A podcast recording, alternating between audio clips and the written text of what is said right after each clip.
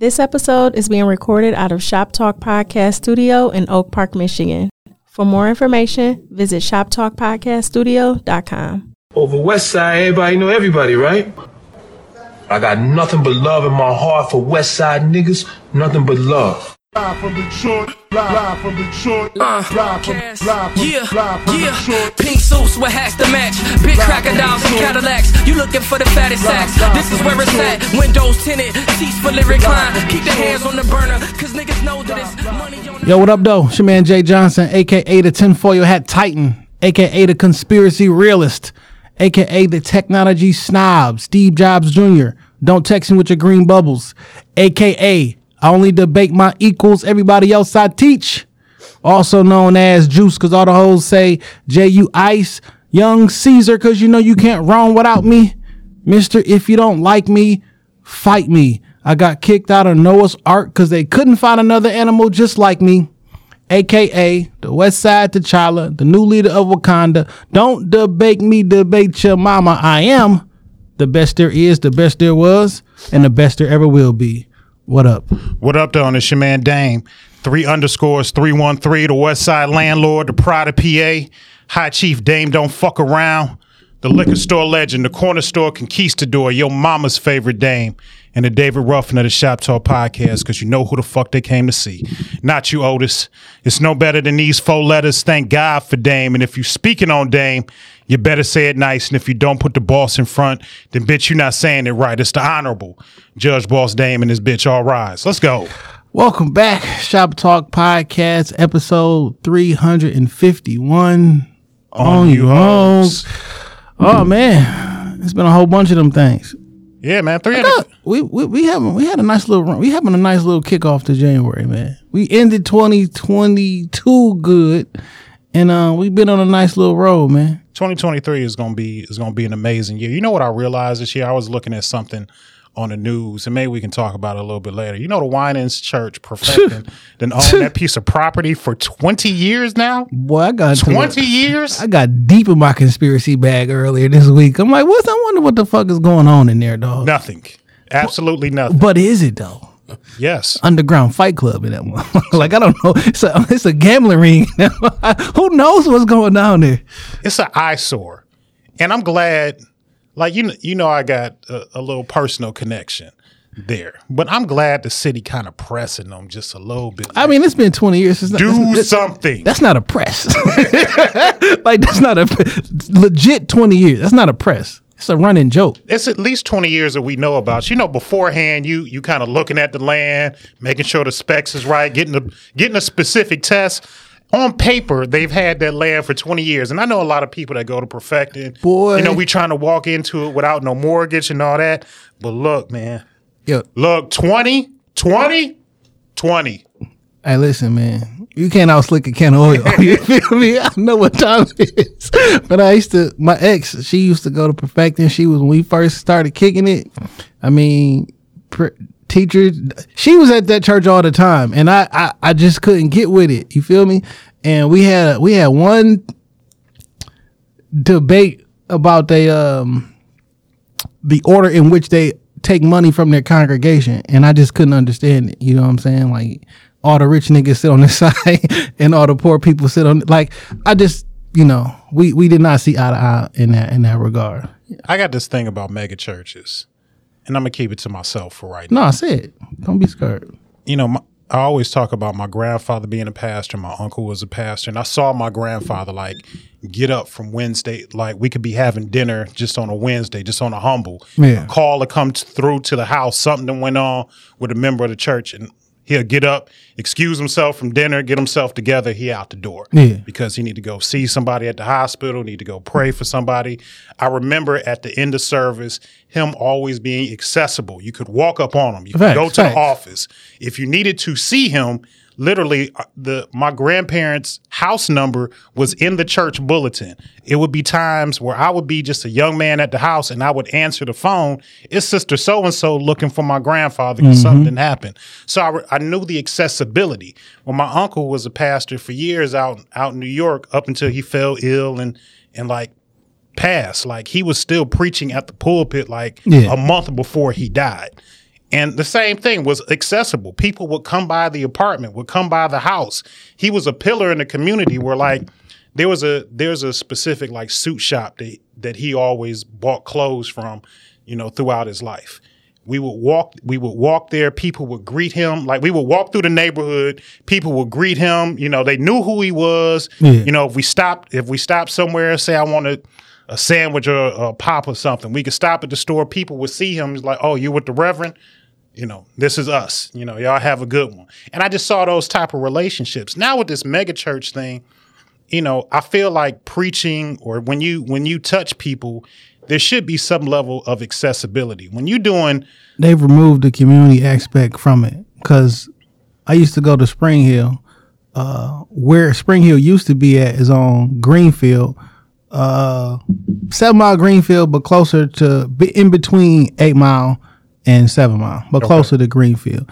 And before mega churches was like a thing, like this is the closest that you can get to like a big church. You know what I'm saying? Yeah. Uh, but Reverend Moss at the time, uh, God bless him, he was so interconnected. You know what I'm saying? My family was interconnected at this church. My father, deacon, Sunday school, superintendent, mama Sunday school. Like we were so interconnected. We was at their house, uh, their their children, my god sisters. You know what I'm saying? Like so inter interconnected.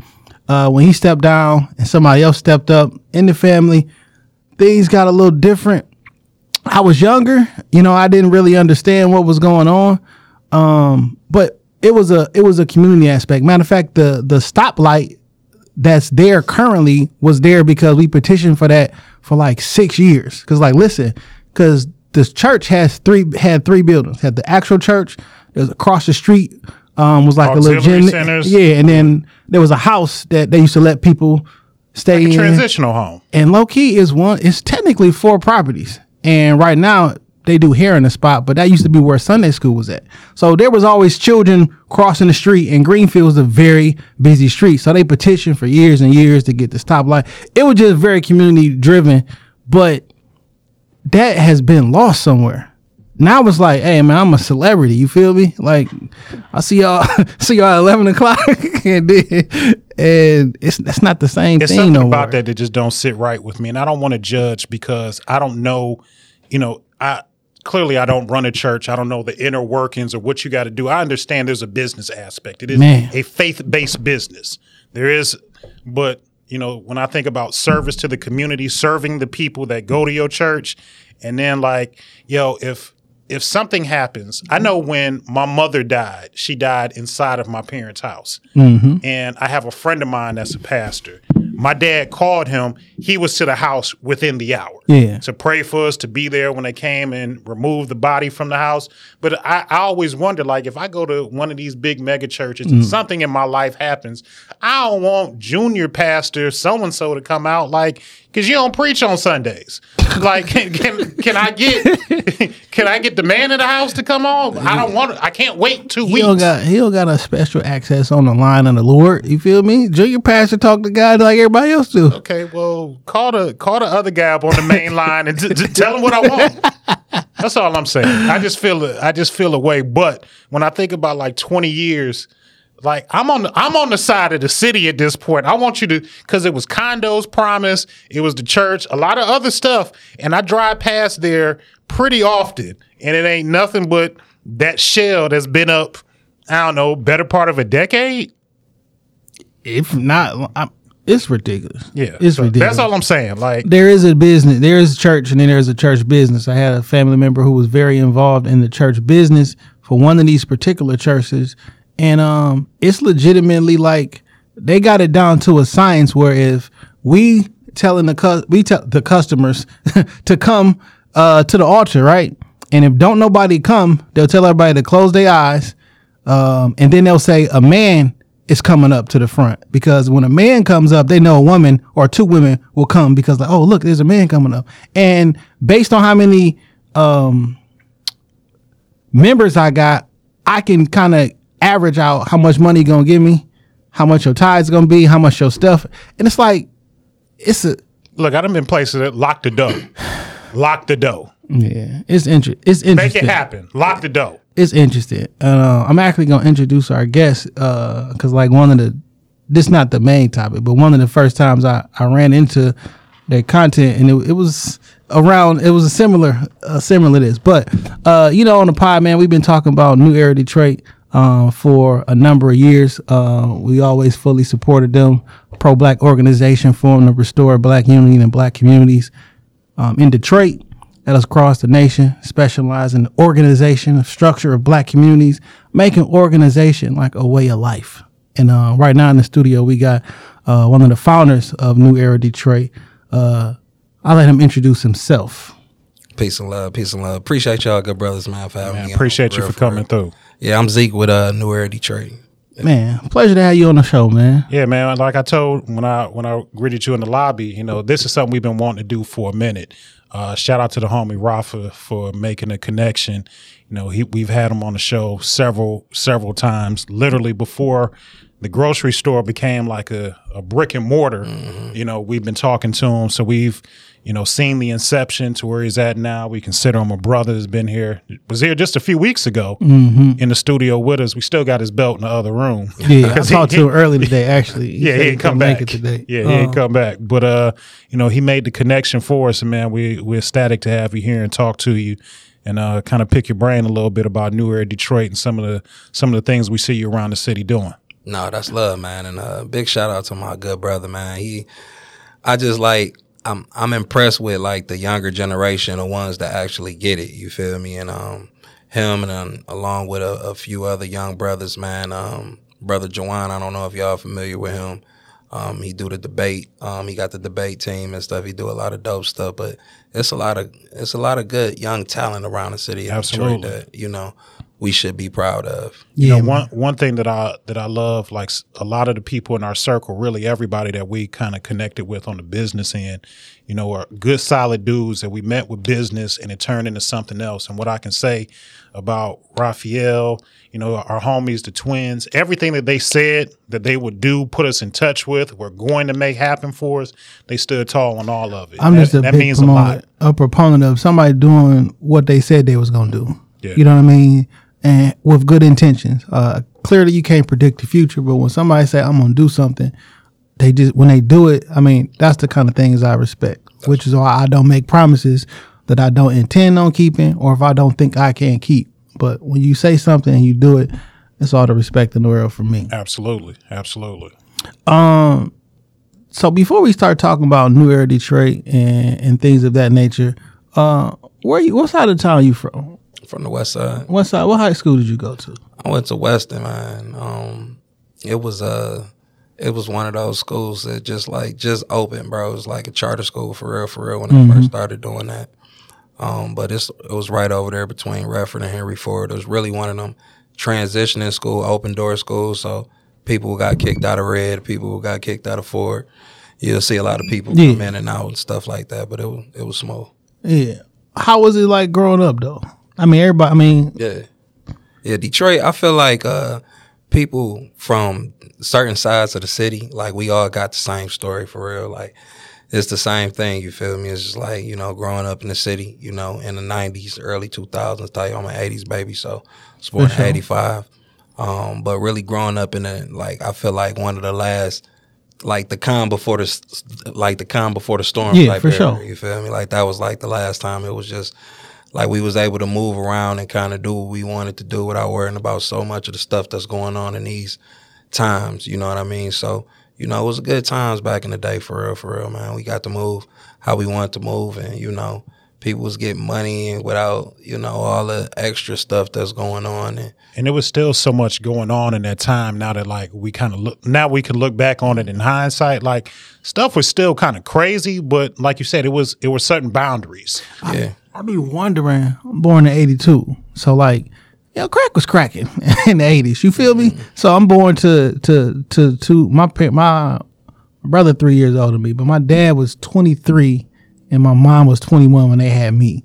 So if you living in the 80s and you 21, 23 years old while crack is at its all time high, I think that like impacts how you raise your children, where you keep them from or whatnot.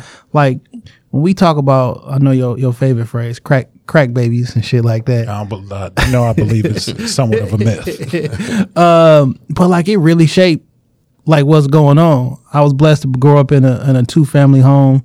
Uh, Dame as well. How was your structure? Mine's the same. Yeah. How much do you think that has an impact on how you are when you when you go, when you matriculate to adulthood? it has the the most impact. Um, I mean, you can actually see it. Like the science is there. Like we can all just see. Like when people say that they've been raised in a two parent, you know, household. Like, you know, there's certain there's certain things that you know we still hold value of, like morals and ethics and codes and stuff like that. Things like that develop from, you know, two family households and. Um, you know, I, I kind of wanted to hit on that other issue too, even with the um, the crack back in the '80s. Um, in Detroit, it was kind of different too because, you know, a lot of people, even with it being such an epidemic of like crack and you know cocaine back in the '80s, we still had the factories, man. So, Yeah. you know, it was a lot of legit money that was. Yeah. That's like that's how we really breeded families here in the city of Detroit because of, you know, that being able to have so much. You know, connections with re- really being able to have jobs and opportunities back then. Absolutely. I mean, my grandmother retired from the one of the big three. My, We all got that story. my, Yeah. sure. my, my grandfather, the whole nine. Everybody like Every somebody, there's somebody in every family that worked for Chrysler, Ford. you know. lifeblood of and cu- and what's crazy currently right now a lot of people in the city of detroit or the metro area they work for the big three. Yeah. or uh, a supplier or something like that because it's it's you know people make whatever jokes they want to make about the plant, but if you're walking out of high school with just a high school degree, it's one of the few places you can go and make a substantial living right out the gate. All you got to do is get in. You know you get in, you go to work, you can make a substantial living. 19, 20 years old working at the plant, you can literally work there until you know your retirement age. median income in the city of detroit is like $20000 so if you can go into a factory making anywhere between 40 and $80000 because it, it, it kind of varies i mean you you, you straight Yeah, you know what i'm saying You can you can maintain a comfortable middle class existence. yeah. I think that's kind of um that that's that course is kind of coming to you know, to an end though because Oh, absolutely. you know the price of like living has you know it's just really out of control for real for real. So you know even with that like trading time for money um is is like one of those things that this newer generation especially is not really willing to do that like that for real for real so i can't you know big those big companies they're gonna have a hard time you know what i mean like in the coming years the next decade it's gonna be interesting to see you know what they up their wages to to be competitive to mm-hmm. you know this this way of living in these times. And also a whole generation that's not really willing to work. This generation not really willing to work. So what do we do with that?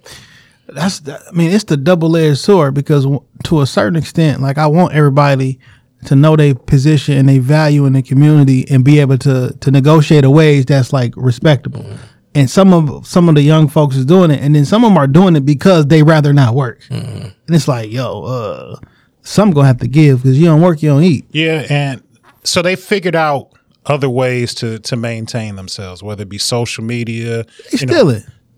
scamming. I mean, let's keep it hundred. Like they, 100, yeah, they bro. stealing Uh, yeah, scam. scamming. Yeah, I mean they digital pocketbook That's the new. That's the new selling dope. That's what dope. Selling, that's what that shit looked like. Yeah, for sure. Back in the eighties. That's that's the new hustle. That's the new game. But it's not. It's like how we we live through big drug dealing. Mm-hmm. You know what I'm saying? We we saw the beginning, the crux, and then the end of it. Mm-hmm. They they just had the beginning with the scamming part. You know, mm-hmm. it it hasn't. You know, even though it's crazy right now, it hasn't reached its peak. because they can stop it whenever they want to stop it.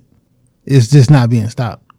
That's fine because there's, there's a market for everybody when it comes to. I mean, like the they, the the banks, the no, like, no, I, I get what you're saying. it but- can be stopped when they wanted to stop. But everybody get, got their hands in, in a pot for right now. Now, Yeah. when certain legislation change, when, when real change happens, then we'll start to see, you know, the change that it is that we're looking for with it. But like right now, until we, we haven't seen the worst, so uh, we haven't seen what the other side looks like. Now, when the money starts slowing down, and now you, let's say mid twenties with no tangible skills, it's going to look a little bit different out here. man. Same And then, thing with with dope. Yeah, Same yeah. thing We, we've seen back the cycle, yeah. so we know what it looks mm. like. Shit, they same- just haven't lived through it. Mm. same thing when they close a plant in Pontiac, when they mm. close a plant in Flint. Flint. Like we make all these areas to for y'all to live at, so y'all can go to the plant and then close the plant, and then like a little crack over here, and now you that's your main that's your main import export out of your neighborhood. Like y'all, Pontiac was a town that was created for the plant. Mm-hmm. You know, and then when it closed, what are these people supposed to do? Pontiac, Flint, Highland Park. Yup. We can go on and on. Yeah. You know what I mean? For real. And and and look look at the way they looking right now. Because of that, no industry has been able to come and replace that type. Ghost towns. Yeah. Ghost towns. What's so what's interesting too, man, is uh is two things. Back when Andrew Yang was running for for, for president or whatever he was running for, uh he was talking about his AI and how that's going it's gonna really cripple. He was trying to get the the universal basic income, all the other crap. But the number two jobs in the country is call center worker, well three, call center worker, cashier, and truck driver. And once they automate that, it's gonna be different. It's gonna be like Detroit got the auto industry got snatched from Detroit across the country at the same time. So now, what do you do when when the the trucks drive themselves? When the AI is smart enough to talk, everybody playing with this Chat GPT and talking and lear- making it smarter. Like, what do you do when I no longer need you to to do a basic simple task? You know what I'm saying? And cost it. And now we press one, press two, where everything is online. Yeah. It's like, yo, we got to find some tangible skills somewhere. Uh, and everybody can't code. You know what I'm saying? I don't even, not an AI smart enough to code itself. Like this is, it's getting real, it's getting real hairy out here. Gonna be skills. Like what what what other you know, they they took skilled trades out of school so long ago, but like you people need a if if you learn a skill, you learn a trade, you can feed your family. Facts. If you know how to you know, if if you we have Votech and things like that, but like literally, I remember my ex wife when, when I met her in high school. She was taking cosmetology. Now, granted, she don't do hair or do nails now, but like that's a skill that she has where she, if shit hit the fan, she could take that skill and and make a living with it. And they they don't teach that to young young kids. No matter how advanced life and civilization get, yo, somebody gonna have to come fix the toilet, dog.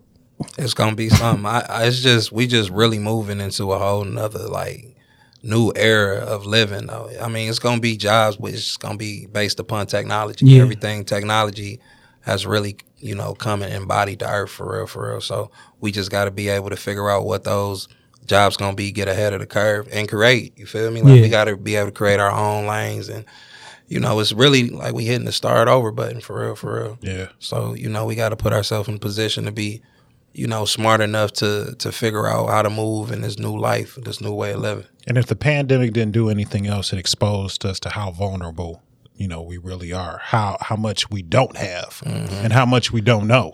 Man, if it's exposed anything for me, it'll be if we got reparations. That should be over with the next year. The next year, I used to be like, no, give me the money. I do what I. ne- Dog, it's a horrible idea if we got reparations, because then you don't got no.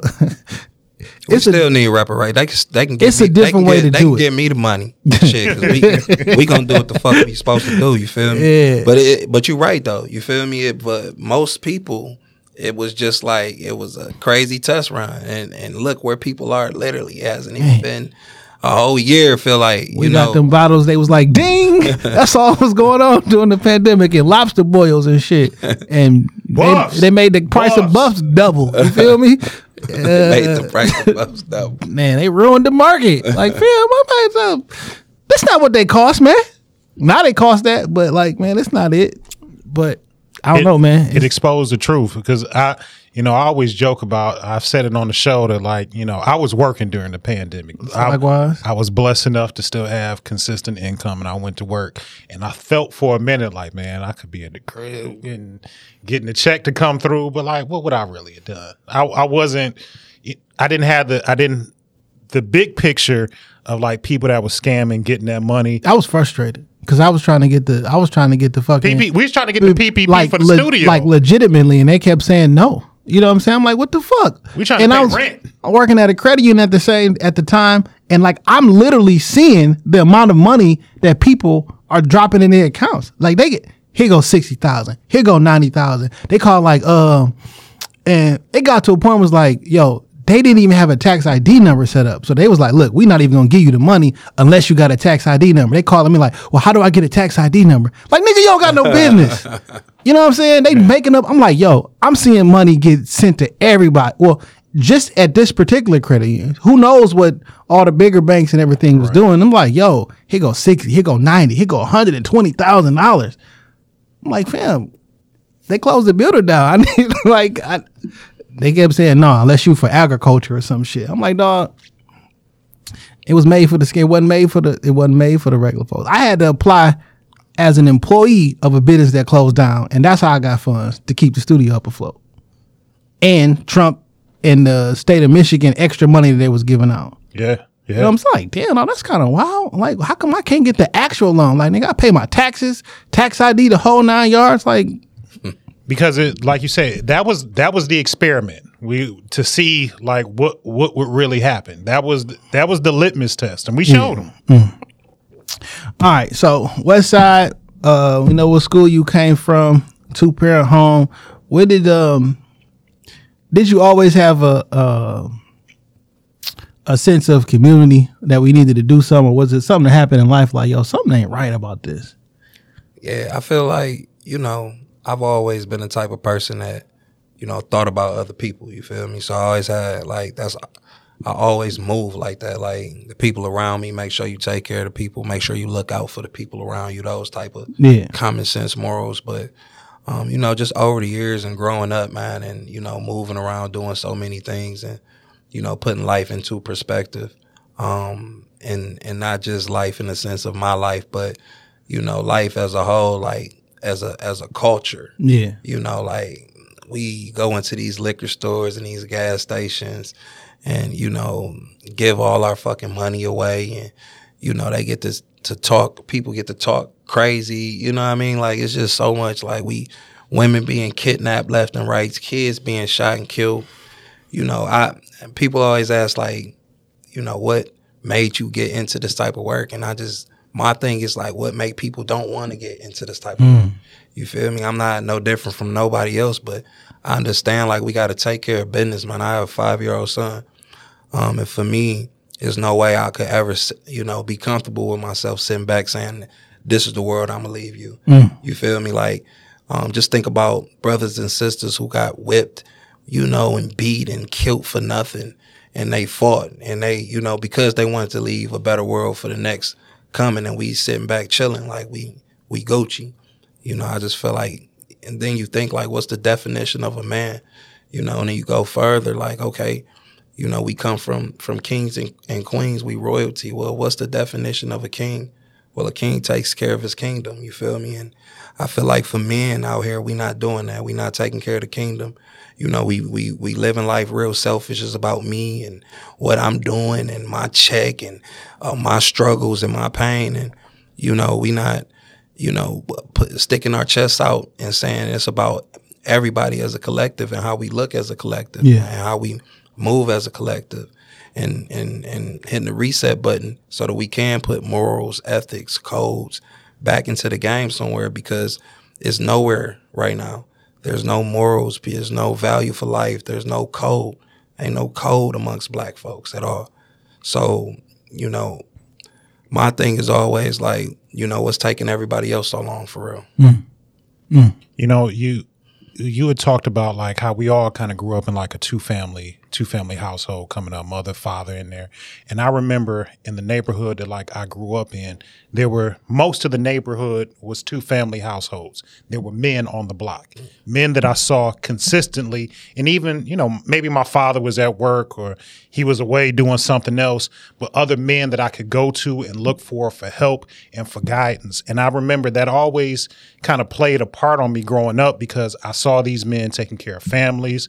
I saw them being pillars and you know they kept the grass cut. They made sure that like, you know, when we walk into school or walk I knew every morning when I walked to the bus stop, there was a gentleman that lived up the street. He was a police officer. Parked the car in the driveway every day, and I knew when I was walking to the bus stop 6:37 in the morning, he making his bend around that corner. Number one, to make sure that it's safe. Number two, to make sure, like him and my dad, cool, to make sure that I'm where I'm supposed to be when I'm supposed to be there and going in the direction that I'm supposed to be. Would he say something to me all the time? No, but I knew those eyes were silently on me, For sure. making sure that I was like not on some some bullshit first thing in the morning. Like, Yeah. so I mean, and- Which is important because I'm I was going to Cass. I'm going to the bus stop at five forty five in the morning. Fourteen years old. You know what I'm saying? It's pitch black. Yeah. I got grown men at the gas station asking me for money. You know what I'm saying? Like if you don't got people, and then like I know what time the Grays leave out to go to work in the morning. You know what I'm saying? I lived on Joy Road and Evergreen when it used to be like a cool neighborhood. You know what I'm saying? It's a different experience right now over there. But like, I don't know, man. I think the 80s were just so cool. 80s babies were so cool because we just got the best of both worlds. You know what I'm saying? Like, The last to, They were- last to get the best of both. yeah. absolutely. Uh, and over on my, where my grandmother and them stayed on Linwood and that Dexter area, um, like it was two big drug dealers over there, Zone 8 and all other shit. But like, it was a code. You know what I'm saying? Like, it was just a certain thing where they didn't fuck with the, well, in retrospect, with the Jameson, they was definitely recruiting. They're they're driving their Izukis. It was it was two twins. They'll pull up, throw chips and everything over the motherfucking fence and shit, and like, yo, this is such and such and such and such. Make it look really really cool to go get the chips, and you know y'all doing stuff for the community. But like, I remember one time specifically, we got of school and everybody knew there's gonna be a shootout at four o'clock after school. So after school, everybody went home. The next day we come up there, there's bullet holes in the school. You know what I'm saying? I don't know who sent the word out to be like, yo, tell all the kids to go home, but the word was sent out. Yeah. Now, duck. You know what? We just had that incident at Oak Park High School where a young man was shot uh, next to the school after the after the basketball game. Well, maybe like a week ago. I'm I'm trying Yeah, to that think. was like last Friday yeah, or something. yeah. Barely a week ago. yeah, it ain't it- it's crazy ain't no rules you know what i'm saying uh so when did i assume when did new era detroit come into existence like officially um, August 17th, 2014 Hmm. was day one for us. You know, I'm big on organizing, so you know, people like ask all the time, well, you know, you you know, are you an activist or you? I'm an organizer. You know what I mean? I, I my goal is to be, um, put myself in a position to be an organizational specialist. You know, for the streets, like we got to be able to organize. Everything that we do has to have a certain level of organization, strategy, um, you know, with programming, like just being able to bring resources back to the block, all of those things, man. Like we have to all be on code, you know, from politics to the business sector to the streets. It all has to connect. So to be able to organize these things and, you know, get people to understand, like, you know, we're not just doing something for our people uh, as an event or a tradition. I feel like this that's the worst thing that we got going for ourselves right now as people. Every single year, we gonna do some and pony traditional show. Yeah, shit, some eventful shit, and it, and it has not got us anywhere, you know. And and people are really going around saying I'm doing for my community and I'm doing this, and the community ain't showing no fucking growth nowhere. And it's like, okay, if if is this the the way that we do for our community? Are are we doing this for self? You know what I mean? Or are we really trying to figure out a way to really move something around here? And it's like if we really want anything to change, we have to make it a lifestyle. It got to be something like if you want to lose weight, you can't just say, okay, I'm gonna go to the gym, you know, quarterly, you know, once a quarter or something like that. You got to say, I'm gonna commit myself and Yeah. make it a lifestyle to go work out. It's no different when we talk about the community. We got to be able to put in time, energy, work, and make it a lifestyle. You can't, you know, just think of how crazy people look, bro, waiting all year long to give kids toys in December. Cold ass December. Dark at five o'clock, December. here go your bike Here, here, here goes here go basketball, there go football. you know, like and this is what we do. We're gonna give kids all the all the toys in the world, but uh, throughout the summer, it's kids sitting on the block, sitting in the neighborhood that needs shit to do. You feel me? Like they need something to do. So you know, even with us, like we've started a um, Toys in the Hood. We run that all year. Like this year, we uh, did Toys in the Hood. I did this, and um, maybe about eight other cities too this year. Um, but we did Toys in the Hood. We fill up a U-Haul. We gonna buy all of that basketballs, footballs, um, hula hoop, jump ropes, water toys, like just and whatever we can fill up, man. And when we go to the hoods, it's like we going door to door. We already building um, a relationship with the community. This our hood to hood program too. This our um, this our um, community engagement uh, resource program. Um, I, I like to call it like a mobile block party. Um, you know, because we we be turned for real. Like we got DJ. I really be out here in the community. Yeah, yeah. Like you, you change, you change things through, you know, movement, through feel, through energy, you know, through vibrations, and it's just like we got to be able to turn the energy around. It's just so gloomy. It's like every every time we think of, you know, our blocks and our hoods, it's like, oh man, this happened or that happened, and it's just like we have to change the energy. We have, we got to raise the vibrations. It's low vibrations going on right when now. the kids see it, you know that that gives those impressions that it plants that seed. Yeah, it plants that seed for the next generation because they remember. You know, you can buy you can buy kids whatever you want to. They remember things that happen. They mm-hmm. remember things that impact them. You know, I, I can buy my kids toys and clothes, but like they remember trips. They were, you know, I, I've talked Experiences. I've mm-hmm. talked about it here on the show. When when me and their mother separated, I was dead broke. Like I didn't, I wasn't making a lot of money. Now I got three young kids, everything in the house on myself. And I remember when I get paid, my big thing, I take them to Del Taco and get some tacos. For me, that extra twenty dollars was killing me, but I could get enough food for us to eat, some drinks, and have a good time. And I remember just like maybe a, a year or two, not even that long, my daughter who's seventeen, she's like, "Remember how much fun we used to have going to get tacos?" And I had to explain to her, like, "Baby, I was I was poor, like I was poor as fuck. Like That's we real. went to Del Taco and got cheap at like because the tacos was 89 cent that's why we could get Big facts. 10 and that's why everybody got something to drink because i could feed all th- all four of us Yeah. for $20 and still maybe have i would feed us and then like there was a dollar show like right around the corner like i would eat first because i couldn't afford popcorn and the feed us so we would go eat first then go to the dollar show and watch whatever's out and, and that was a, a good sunday for Yeah, for sure. that sound like a brother that make it work. That's why I feel like it's no excuse, man. It's just like it's no excuse, bro. Like when you got kids, and that's another thing for men, bro. We need to stop all that soft shit. You feel me? You got kids, bro. Like you gonna do whatever it takes, dog. Like you gonna make it happen, man. And just hearing that story, like that's that's the true definition. You feel me? Like that's king shit. You feel me? Being I could able to never imagine not doing for them. Like it, it, regardless of the relationship with me and their mothers, whether love or whatever didn't work out, I could never imagine like.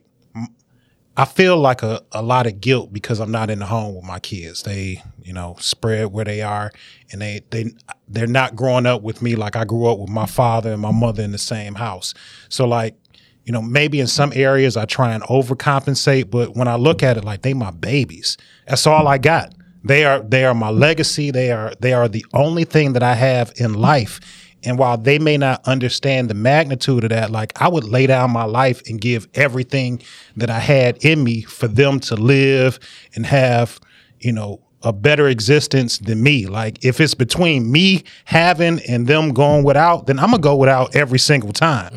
You know, I've you know, I just got back into a place where financially I feel comfortable. Like, but I've gone years without buying myself shoes.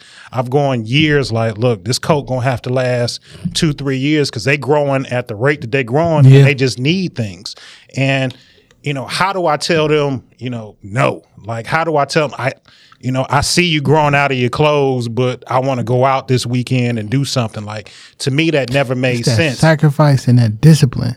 And I always saw my dad sacrifice. And I I never forget my father didn't get a brand new car until after my mother had passed. He had, she had had like a newer car. He sold her car back to the dealership and got got his truck.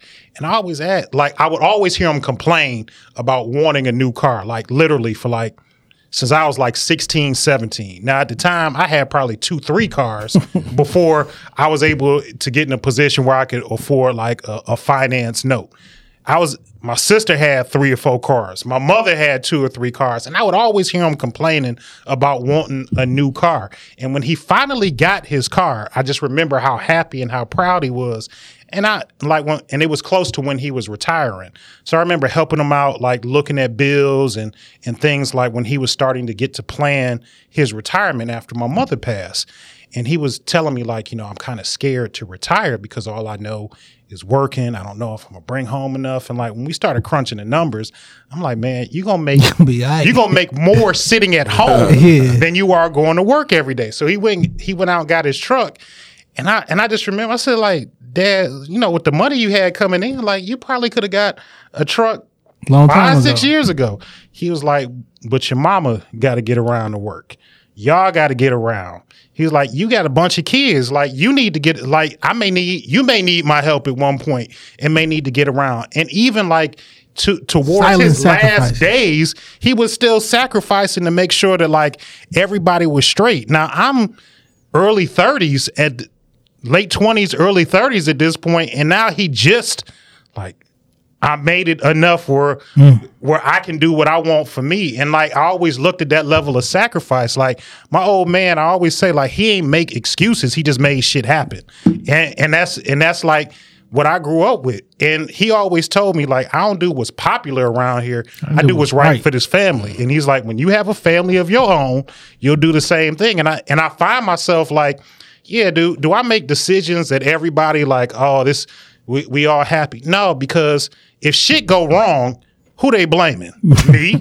And they expect shit to go right. So you don't get nothing when when the shit goes how it's supposed Right, to. right. But if something go nigga, I, my furnace went out the day before Christmas. after I bought gifts, after I got money set aside that I'm gonna give to the kids tomorrow on Christmas, my furnace is out. Christmas is tomorrow. I can't dig into the money I've already promised my children for Christmas. We I gotta make it happen. I just gotta figure it the fuck out because they coming to see me tomorrow afternoon and they can't come into a cold ass house. Mm-hmm. So you just figure the shit out. Mm-hmm. There's And, no, and parenting is so much about sacrifice. Mm-hmm. I mean, I guess his last week episode was about the personal accountability, and it's like it don't matter why you didn't do it. You didn't do it. Like I don't, I don't need an excuse about why this didn't happen. That's just that shit for you. We you just you make it you make a promise. You just got to do it and shit. Like there's no other option. But those silent that those silent sacrifices. That's what it's all about. And then um. So, I, question as far as like when New Era, Detroit, and stuff. Matter of fact, before that, one of the things y'all used to do or or do that uh that I enjoy and I participated in when y'all did the the cash mobs at black businesses. Yeah. Every time y'all put that in there, I will go.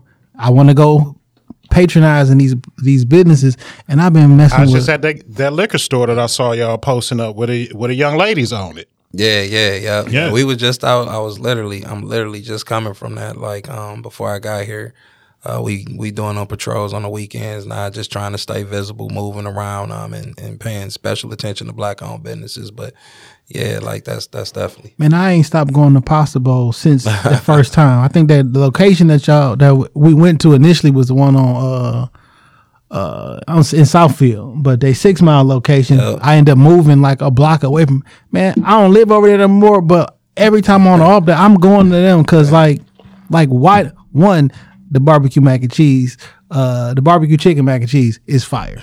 So get that, but like it was a bunch of places that I hadn't heard of. Mm. I'm like, let me go try it out. I mean, and like that just man, it do. I assume that it does a lot for a small business if you just get an influx of people in there spending money in the community, and if when that happens to you, then like, well, I want to go spend this money somewhere else, and it's a, it's a cyclical effect.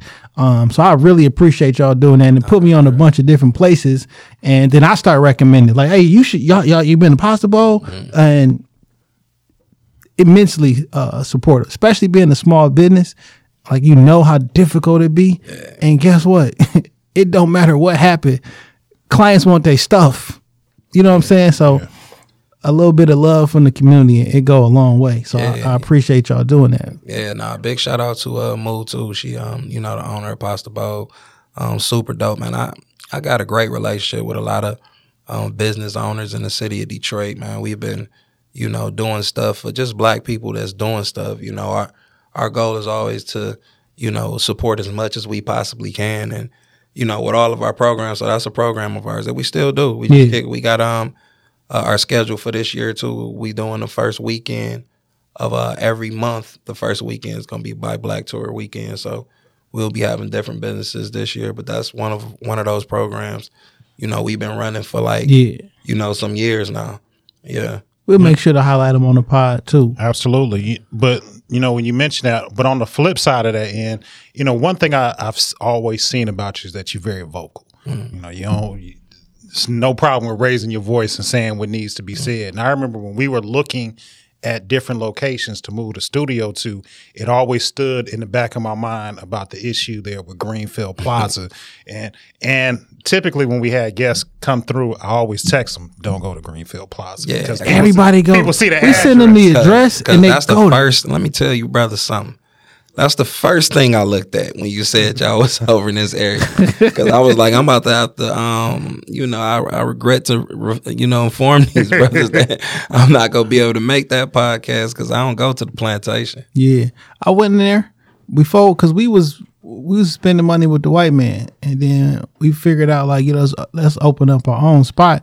And it Now- was always getting that audio back late, and Yeah. it was always something something a little iffy with the business. And when I went in there, they wanted uh they was asking for too much money. The the same guy from the video, uh I just didn't he ain't say nothing out the way to me, but like I just I ain't like the energy. You feel Vibe me? You can crazy, you can bro. tell you can tell when somebody not interested or no one no one don't respect you or That's the word, bro. The respect is not there. It's not there for, you know, people, our people in particular who, you know, give him all of his money. You feel me? That's a predominantly black, you know, predominantly black business besides the jury floor, of course, but you know, predominantly black businesses in there. That's the reason you able to live the way you live and the, the respect, you know.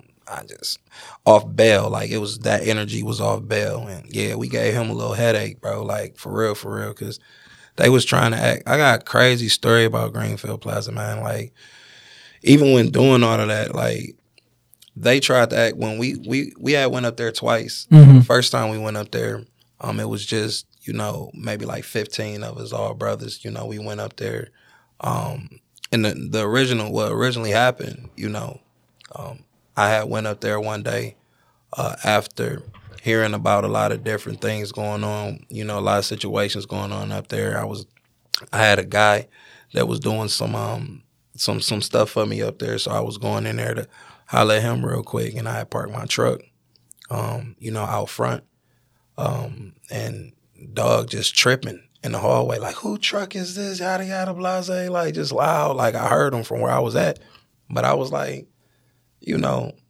um, Dog tripping. I wasn't even really paying no Yeah. attention. Like you know, so I was taking my time to do what the you know do what I had to do. So you know, I'm going. He don't know who I am. He don't know nothing. You feel me? But the disrespect, um, you know, as far as you know, raising his voice and you know, just you could just tell in his tone that he owned and he ran this. You feel me? And it was just like no respect for none of you niggas. Like, you gotta respect for me. Like I have no respect for none of you niggas. That's that was his energy.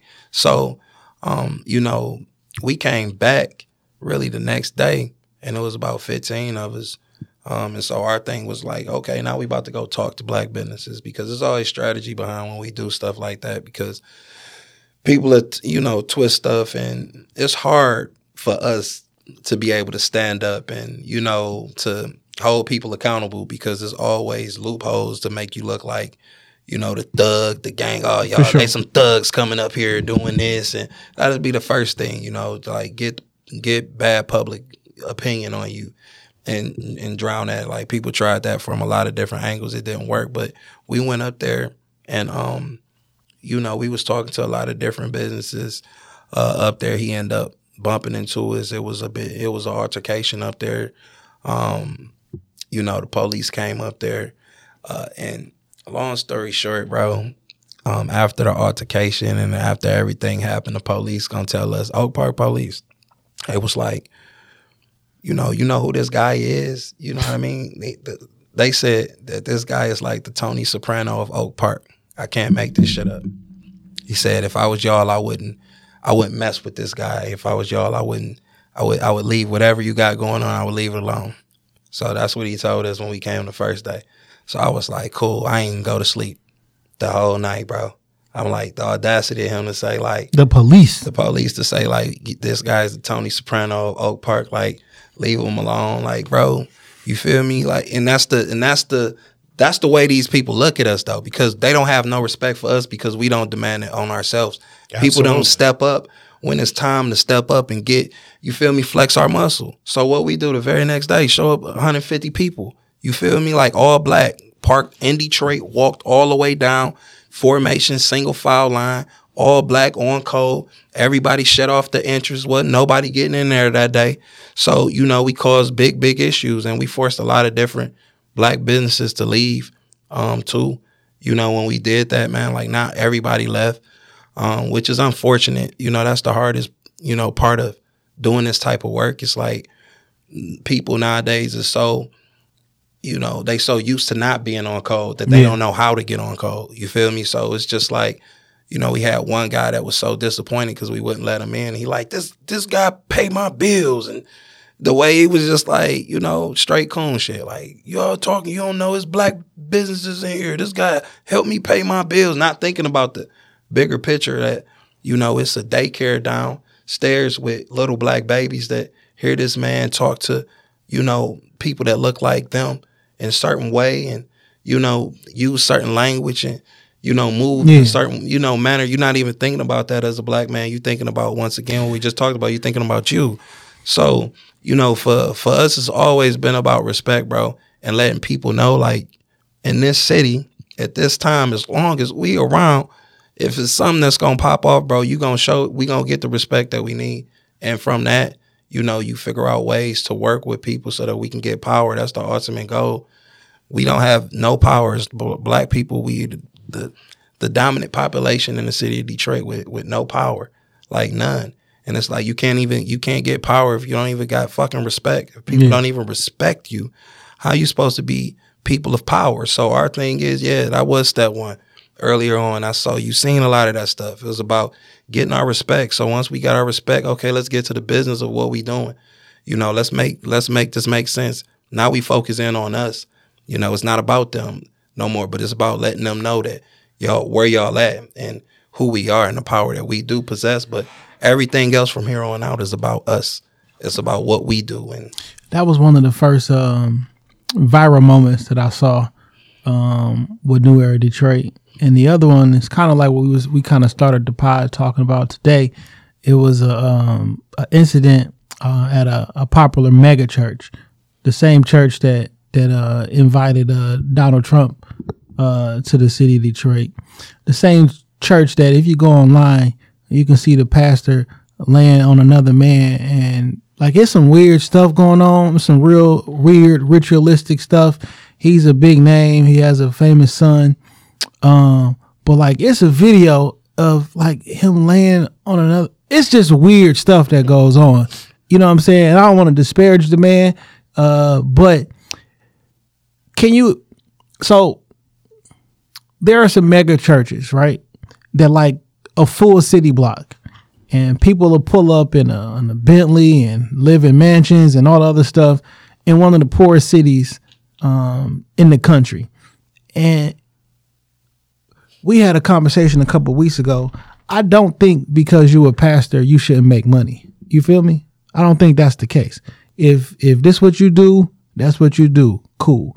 But I do think it's something wrong when you make money off of poor people and you just see them weekly and they give you everything and all you give me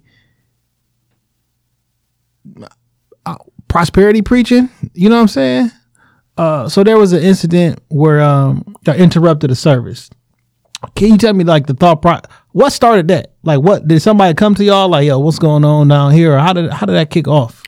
Yeah, I mean, it was a lot. The backstory to that is just extremely long, man. Um, it was just one of those things to where a lot of times, you know, when we get things that stuff that come across our desk is it, it's like norm, no, um, a lot of people, you know, bring it to the square. So Yeah. numerous people bring it up, like, okay, here's an issue here, here's a, it's an issue here. Um, so we just we laid on and we stated Um, I don't know how familiar y'all are with uh, Dials go kart. Y'all familiar? Dials. No. See, this is wild right here. So Dials go kart, I, they closed now. They live like recently closed. We actually did a bike black tour there too. Um, it was one of the kind of connect the dots to the back end story of You said go kart go kart, bro. on, on the one in the hood on uh I think it was on Greenfield or some Greenfield or Plymouth area. Nope, on uh, Oakman, right next to um, right next to uh, Wayne T Church. Okay, okay. Now I know I know what you're talking about. Now my back in the day, somebody took me there on like a little little outing, so I know what you're talking about. Yeah, Grand River and uh, Oakman, right over there. It was like one of the only places in the city of Detroit where you know kids can go go karting and stuff like that. So um, they've been over there for some time too. Like my old dude, he he, he knew about it. He said they was over there like back in the day type stuff. So, um, but the real backstory is uh, when we first went over there, I was just looking like you know you could tell like the business was on its way out the door. So they didn't have no support. You know, the go karts was you know kind of Long on in the way. tooth. Yeah, yeah. So, you know, um, I, I look at that and then literally, yeah, you could ride over there today, you'll still see the remnants of it. You know, literally right next to it is this huge mega church.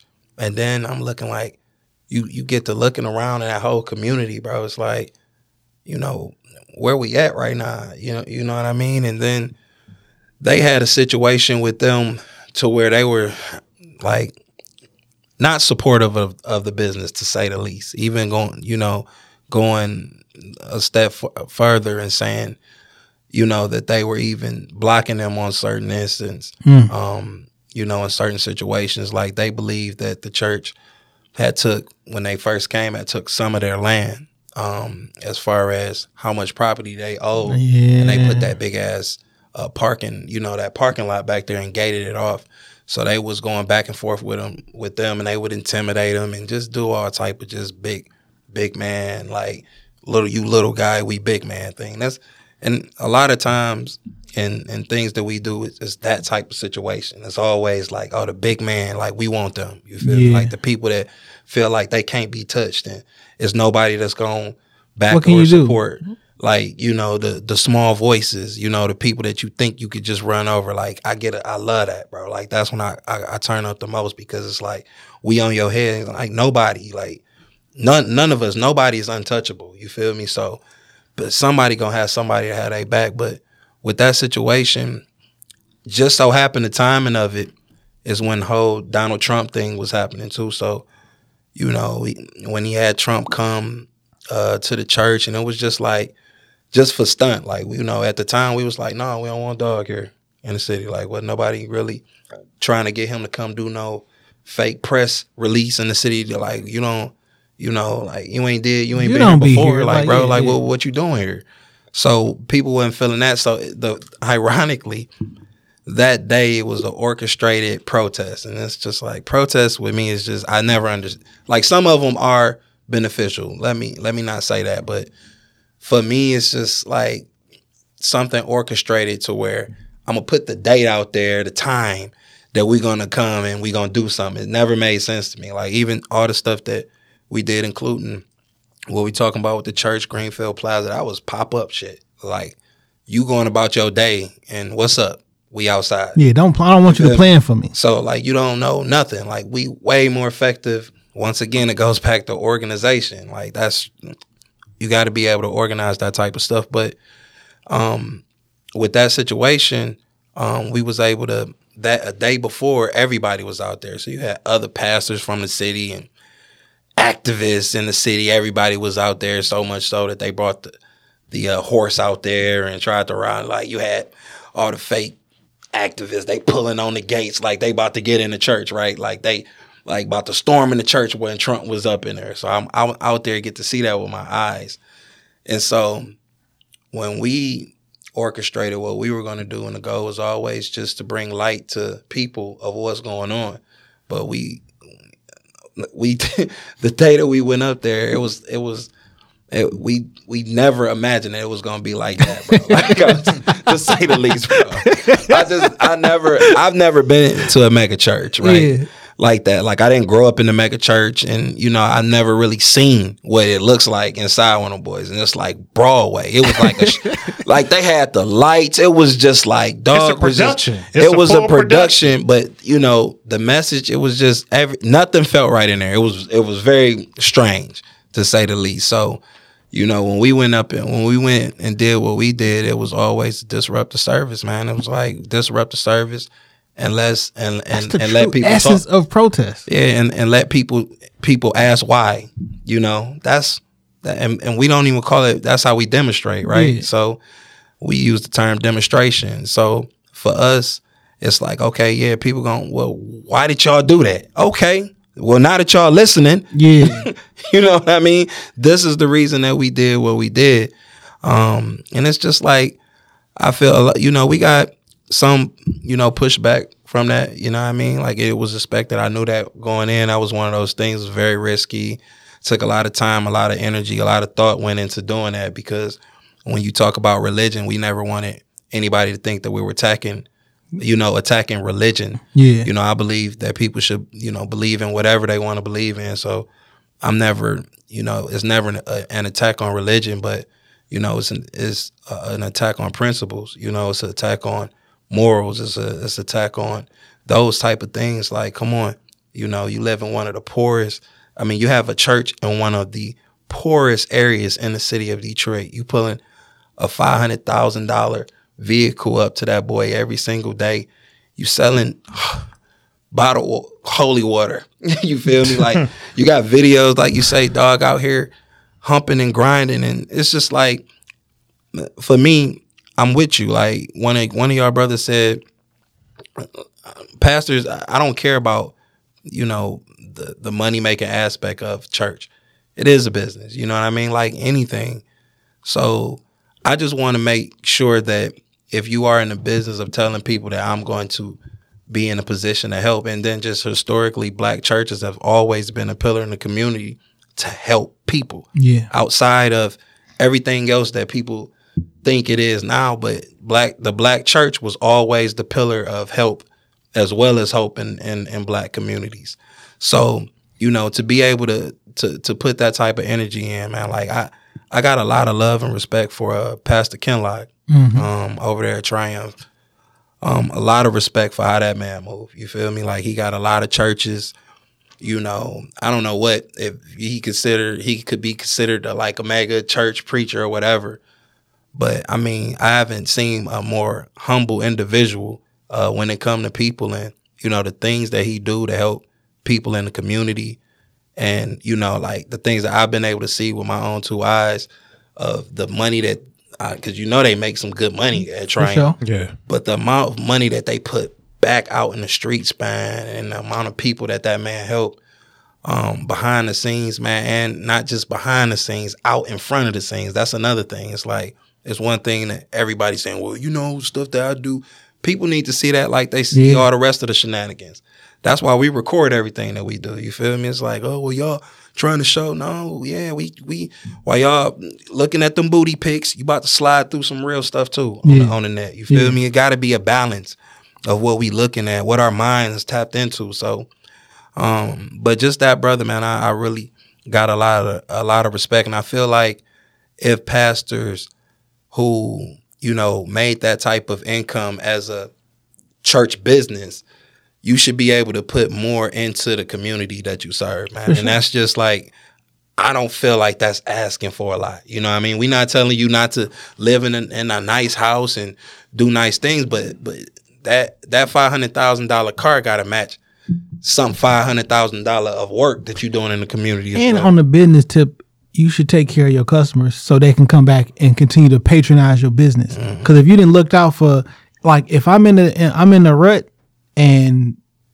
you was the thing that kept me from going over, I'm gonna always love and respect that. Mm-hmm. Oh, you know, uh, when I 20 years ago, Pastor such and such took it. Like my family gonna like. It just seemed like it'd be a, a smart idea business wise to take care of the community that you're in, so then they can continue But the church and the community, like you said, should run hand in hand. I I I remember knowing somebody personally who was in a bind. You know, they about to lose their home, phone about to get like they were they were at the edge. They went to the church and said, you know, you know how they always say the benevolent offering is to help out, you know, people in the community. They went to the church. There's a form you had to fill out. The church would look over the form, approve it, and they gave her the money. Mm-hmm. She sta- she was able to stay in her apartment. She was able to keep the lights on.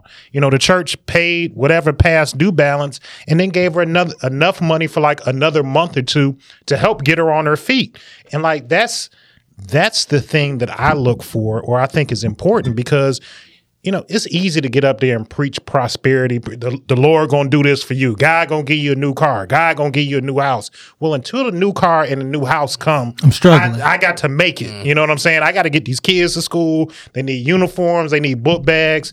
You know what's the in between? Still got to make it until the blessing come, and and that's what you should you know, if I'm a and, and I'm not just talking like some fly by night shit, but like I'm a member of this church. You know, I come, I pay my tithes, my family been a member here. Like I need help. The church should be the first place I look to for help in in, in a dire situation. I was talking to somebody earlier this week. Um, you kids, your kids get allowance? No, I I feel a way about an allowance. I don't mind giving money, Yeah. But I'm not gonna pay you to do some shit you're supposed to do around my mm. house. You're not you're not gonna get money for taking the trash out. I used to get a allowance. My allowance was five dollars, right? When I was younger, and my mom made Living me. high on a horse. And my mom made me. T- she made me tied Out that five. fifty cent every week. You know what I'm saying? I would slide my little fifty cent in there. You know what I'm saying? But she was trying to teach. Yo, this is what you do. So like from this small age, I'm giving my money to this church, and you know the regular offering plate that come through. You throw your dollar in there. You know what I'm saying? So a dollar fifty a week out of my five dollars went back to the church. It's a large percentage of money. You feel me? I did. I got up to ten dollars. You know what I'm saying? And then it was a. But what I'm Yo, saying, ten percent. I got hey, if I if I need a if I'm in the bind, I've been paying since I was a, a, a small child. You know, I got to high school, things change. But when you start getting when the job start taking taxes out your check, I'm like, yo, God got here. no, no, no, no, that's not how it works. I mean, No, but no, I, I feel like though, um, for real, e- even some of the mega churches, I feel like, I feel like if you're not taking care of at least your members, you know, like you, I don't even, I don't even understand that. But I feel like a lot of the mega churches do, um, you know, try to take care of their members, like especially their most prominent members. But really, church isn't about that. It isn't about the people that you know you're able to get through those doors. Once again, we talk about community. What about the people that you can't get through those doors that need help? Um, you know, what about a plan to help the area as a whole and not just people? I mean, people gonna have problems all the time. Like I know firsthand as being one of the leading organizations in the city. Like we get calls every single day, man. Like, you know, we did that um um the hotel for homeless event, man, when we was able to um, you know, buy out a whole hotel uh for people living out uh, on the streets and um, you know, had a whole day where we had people in there with resources. So, you know, working on long term, you know, situations and things of that nature. But we did that um back a couple of months ago and we still getting people every single day who who out on the street that need help. So it's just like, you know, people really do need help out here and it's just like we can't help every single person, but the the the work that we're doing is going to be able to help the community as a whole. we should get somebody a blueprint. Yeah. I'm glad you brought that up because um, those first two instances that we talked about add a certain connotation to them via social media. But over the years, I've seen the relationship between the organization um, and the local media, and to a certain extent, the national media change. Um, because of, in my opinion, because of consistency, mm-hmm. right? Because we're not doing this just for some views or whatnot. Like we are consistently there. And I seen you in videos telling we don't give a damn about being on TV. Like it's Yeah, yeah. I'm a, I'm I'm like that for real though, bro. Like I'm the same person in every single room. You know what I mean? And I, I only turn up like that for real. Like so, when people meet me, they always expect like this. Think about to turn up. I'm I'm real cool. Like this is who I am, but I'm passionate about like what I do. So like, don't play don't play with my people. Don't play with me. You know.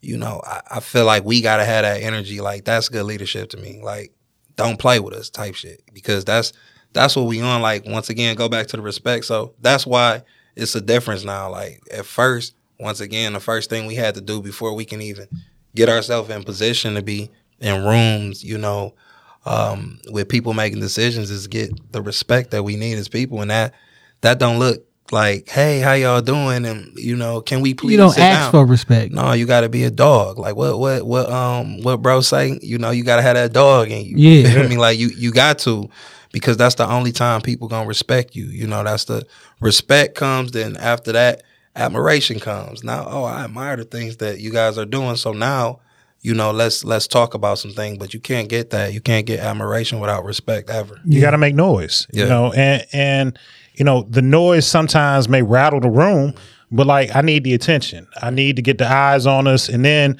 once I got the eyes on us, I can start to to make the significant change that we need. But like, and it's important that like w- so th- we got the eyes this is the promotion but the work is here Mm-hmm. because if you got a promo without no work then it's gonna fall right Yeah. so now the organization has expanded outside of just New Era Detroit how many New Era how many New Eras are there?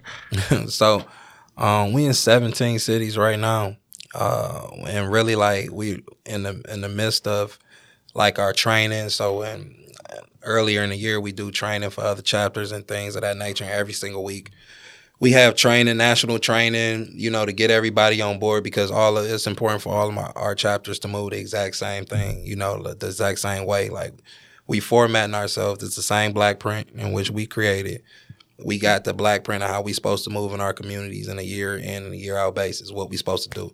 So that consistency, being able to be consistent, you know, we were able to build structure in the things that we do and just passing that structure down um, and getting people to understand like it, it's hard because it is more work than what people are used to doing. So, you know, we have a, it's been a process to say the least, but, you know, people start to understand a bit more you know, year in, year out. And our job is organized to figure out different ways, you know, to get people, you know, in and and and and make them feel comfortable in doing for their community and for their people. Because you even think about community service, right? Yeah. Most people be like, well, they doing Jail. community service. Yeah, 'cause But I- what you correlate that to, right? Jail. Punishment. Your punishment. Punishment.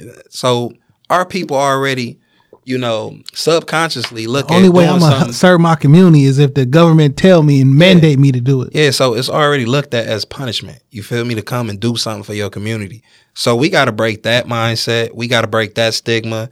We got to break it's the corny stigma. You know, when we first started, everybody was like, "Mm, "What you doing, bro?" Like people, it was different. It was out the ordinary. Like, uh, you know, this might be a little cheesy. You know what I mean? Type. So as it, it's only as that- cheesy if you faking yeah, yeah, but I'm saying like even the way that we're doing. So when we first start and we going door to door, we got to knock on doors. That's not cool. You know what I mean? Like who want to go knock on doors and say, "Hey, how you doing?" Talk to people, introduce themselves. That's not people like the culture don't look at that like, "Oh, that's sweet. I want to do that."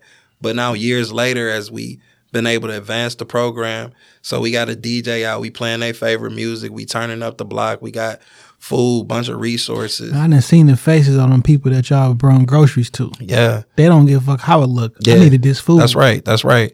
But but to get people, so the goal is always, once again, long term. So how do we connect this to be something that the culture accepts? Because Yeah. ultimately, that's what that's what needs to happen in order for it to be successful long term. The culture it has to catch on and be cultural. So for us, we got to put ourselves in a position to say, okay, well, we create now what's cool. So now we want to make this the cool thing to do. Like it's not it's not no longer corny to to move like how we move and you know I think that that's big. I think a lot of people looked at it like that originally. I ain't go I ain't go front like oh yeah I think they doing something nice but uh, it don't look like you know what I want to do. Our goal is to make this look like something you want to do so Yeah. you can feel what we doing and and and and feel it enough to say this is something that I want to do on my own to make it a lifestyle, you know. You know, one thing that I that I really love when I see you all do is just how, you know, something impacts the community y'all there. When that young boy got shot by his neighbor, mm. y'all went out there, you know, immediately to address the issue, to to apply pressure on the and ask questions. You know what I'm saying? Because y'all go out there ask, let me find out what really happened. Yeah, always, always. Every situation, man, we hit the streets and the streets gonna talk. That's what I'm saying. Like we we really trying to force that non that no snitching. um, you know, whole stigma out the window, uh, especially when it comes to, and particularly, let me let me get my words when it comes to women and kids, bro. Like kids, it should be. We don't keep secrets about niggas who kill kids, bro. You feel me? Like We don't protect them. we, we don't protect them. We don't keep secrets about it. That's not cool. The same way you would look at a pedophile, somebody touching kids. You look at They somebody be ostracized in ostra- the same way. So you know, changing that code and you know things of you know innocent people, bro. Like I don't care about. We, we not in the business to say, oh, we about to change the world and stop the violence. That's why I never get behind stop the violence campaigns. You know, the violence is here. This is the United States of America. You're not going to change the violence in this in, in in this country. But what you can do is contain it and have a certain level of code to control it. And and that's where we need to get at. Like, is you can't kill kids, bro. Like that. I'm I'm a that's my dying thing, bro. I'm going to the grave fighting for that, bro. Like, if you kill a kid, bro, like everybody on your head, bro. Like everybody. Got to smoke them out. You know, you you mentioned something about that stop snitching sh- shit, and I got a good partner of mine. He teach law in Chicago, and and as part of his, you know, I guess kind of give back. Uh, he talks to like a lot of mentoring groups, so like young young black boys in the city, you know, just about law, the legal process.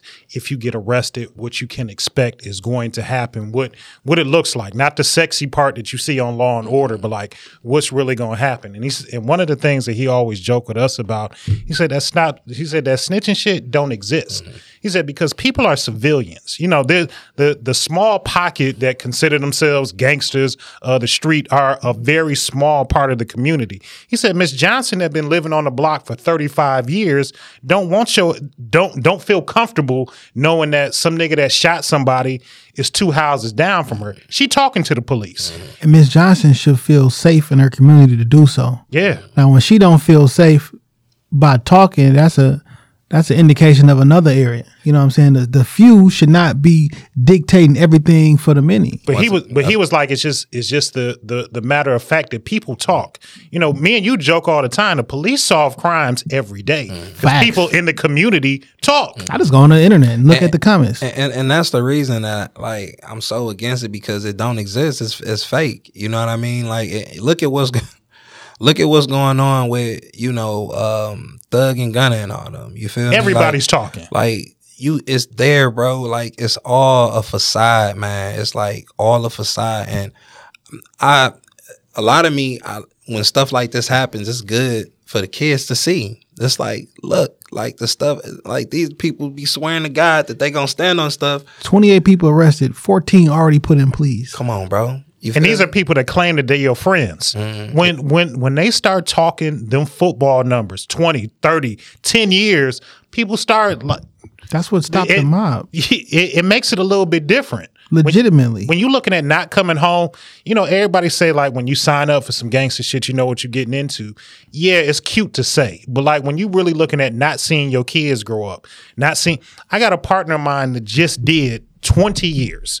He got arrested the summer after we graduated eighth grade, did a complete 20 year stretch, and just came home maybe about three years ago. Mm. And like to see, you know, he, it's he a whole new world since then, dog. Mm. Look, that was man. 96, 97? he he he shot two he killed two men the summer after we graduated eighth grade i remember about 10th grade or so he you know all these things went through with court and he actually went up to the penitentiary when we came when we saw him after he got out after doing the complete 20 years there was no parole probation he did 20 years when we saw him we went to hand him a cell phone because somebody that we knew from back in eighth grade knew he was out, wanted co- to connect with him. We went to hand him an iPhone, and he was like, "I don't know what to do with this."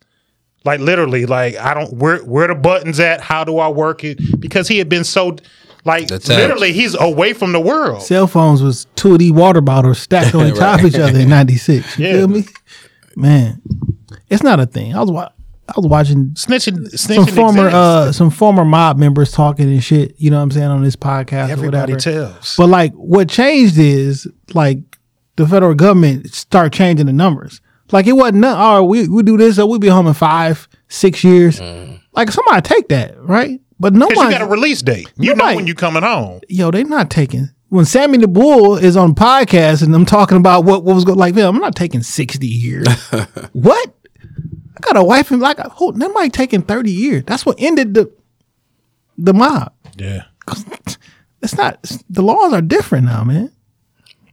laws are and they different. gonna they gonna get people in them rooms and they gonna do what they do. But it's just like if we can if we can get people to stop idolizing all the fake the fake gangster shit because that's the problem. Like everybody looking at those movies and I always found it ironic that so many black people idolized mobsters. You know what I mean? Like so many black people idolize mobsters, and it's just like even the mob, like they had code. Like you, you still like not idolizing the best aspects of why you know Yeah, organized crime Yeah. was so effective back then because they took care of their communities and they took care of their people. So that's how they were able to last so long because people wasn't so willing with lower numbers and sentences, but people wasn't so willing to talk, you know, to people about people who looking looking out for them. You know what I mean? So I just feel like at the end of the day, you know, the the unrealistic world of social media and his phone and you know all of that you know the more that it's exposed you know the better it is for us as teaching lessons you know. So i can't wait to go back with my mentees and you know we talk because that's what they talking about you know what i mean? And utilize that uh, as as teaching lessons and um you know putting it in you know get more things implemented inside of their minds as far as reality versus this fictional world because that's the problem. There's no in betweens with the with the youth now. It's like everything is fictional world. Like that's that's that is reality You know, you with them. I like what you said about about mentors and mentees, and I've always been a huge proponent of that because I know for me, you know, I I was at a point in my life where I was kind of lost. Mm-hmm. I didn't know I could have went one way or the other, and I really didn't know what direction, you know, to kind of where my life was going to go. And I remember somebody put me in touch with a with a mentor, uh, a, a black businessman in the city, a gentleman by the name of Donald Snyder. He owns a business over off uh, Woodrow Wilson called Paper Plast, where they make like the trays, styrofoam. You know, when you get the the, the things from Coney with the Yeah. the knife, the fork, all of that, they they make that there. And you know, for me, I I never heard of anything like that. I didn't know who this man was. Somebody put me in touch with him. He said, you know, he liked to help young brothers. Give him a call, come by the office. Called him up, went by the office, and he happened to take a liking for me. And he was like, you know, I want to make sure that we keep this connection and maintain this relationship. And I probably stayed under his wing for about a good three or four years. And being connected with this man, I was exposed to things that I didn't know were possible. I had never flew private before in my life. I saw it on on rap videos and you know in movies, but I remember he had a deal on the table where he was going to buy 25 Church's chickens between Detroit, Ohio, and like another Midwest state. I can't think of it off the top of my head. And we had to go meet at the Church's facility in Atlanta. So I, I remember I was married at the time, so I'm telling my wife, "Yo, we're gonna be gone for a couple days. Mr. Snyder gonna take us down to Atlanta." You know, he told me to get myself prepared. The flight, you know, we're gonna leave in the morning, and I'm thinking to myself, commercial flight. We be down there a couple days. I come to the I come to City Airport because this is where my mind is. 'cause I don't know nothing about flying private or a small small engine plane. I come to City Airport with a book, you know, packed like I'm gonna be gone for a week. He was like, What you doing, man? he was like, "We're going and we're coming back." I said, "We're coming back when?" He's like, "Today. I got plans for dinner later on." And I never experienced. I just didn't know it was real. We we leave. We in Atlanta. We leave eight o'clock. We in Atlanta before ten. We we do all our business, our moving and shaking. They took us around Atlanta, showed us the operations of like what a typical day on the corporate end of Church's look like, and what it's like like actually running and owning one. We had lunch at Popeye's Chicken, and then, and then we flew back to Detroit. That's actually pretty hilarious, actually. I remember the guy from Church's took us to Popeyes for lunch. And I want about his back. business no more. You know what I'm saying? Like, you're not even going to feed me the food. You going to go to our competitor? they but they wanted us to show like and and I, I understand now they did it for the reason to show like the differences between what they do and how they run business Mm-hmm. and how their competition runs business yeah it would have been cheaper for him to buy these Popeye franchises, but like this is what you get working with us as opposed to working with them. Mm-hmm. And literally, like when I came back home at like five o'clock, she like, so so you just lying to me? You just I'm like, nah, nah, baby. We've been I've been in Atlanta all day, and I'm just coming back to Detroit now. Yeah, that's amazing. But I didn't know those things were possible unless I had a mentor around. And like, you know, this this man didn't know me from a can of paint. Somebody literally passed a number to me, told him about me. That like, you know, I was kind of trying to figure out shit. I had a young family. It was before I had my daughter, my oldest girl. So like, you know, I'm early 20s, 22, 23. You know, he put his hand or put his arm around me just based off a recommendation for somebody else and like, you know, pulled me into his inner circle to show me like these things are possible. Like, you know, he shared with me something really crazy about his story that always stuck with me, especially as I like moved up in business. He said, you know, I worked in the gas station up until I was 36 years old, hmm. like a cashier. He said, because I had young, he said, I was a young single father. I had two or th- he had like three kids at the time, and he wanted to be at home with his kids when they got out of school, and he wanted to be able to take them to school. So he said, you know, he lived with like a, his sister or something at the time. She would stay no, the kids are asleep at night. He would work at the gas station from like nine o'clock to like six in the morning. He'd get off at six, take the kids to school, get a little rest, be up in enough time to get them together, to pick them up from school, make them dinner, and then get them settled for the evening, then go back to work. And he said he did this up until he was 34, 34 36, some, somewhere in that window, and, and like how broke he was throughout that whole point, but the sacrifice of being there with his kids. And he always knew that like something better would come along. He said when he first started his business, he didn't have no plant, he didn't have a building, not nothing. He was outsourcing all of the work in order to make in order to make like the paper and the plastic Yeah. products. And one and like a business he was working with, he was like, "We're not paying you to outsource. We paying you to make it." So he had to like literally figure it out from nothing in order to make make the plant work. He's like he, you know, was leveraging like his home and his car at the time in order to get loans from the bank just to get a small business operation off the ground. And now, you know, it's a fully run big business operation. you should bring him on the pod. Yeah, I, I I I I will reach out to him, but like now it's a full, fu- fully functional, you know, business. He has several other businesses that he runs, but like you know, you you look at businessmen when they're on top, and you just think like, oh, it's always been Yeah. that way. I came from money. Somebody helped me, but like he literally was just like a single father struggling until he actually made something. it. That's amazing. Uh, Zeke, what I wanted to what I wanted to mention, or for folks who don't who not familiar, uh, a couple of things that I saw over the years. Um, we talked about a couple of joints. Um, there was incidents in gas stations where um, the clerks come from behind the counter, either put their hands on or shoot people. Unfortunately, um, and I've seen the community um, rally behind you by in the in the in your organizations, going up to the the different gas stations, shutting them down. Like no one's doing business here. Um, I've seen you talked about it when the the gentleman shot the little boy, um, showing up there. I know y'all do patrols um, in the communities, in the neighborhoods. Um, I know you guys were big in the uh, water crisis. You know what I'm saying in Flint, um, connecting with different athletes. I know y'all tapped in with uh, Steven Jackson, a whole bunch of different things.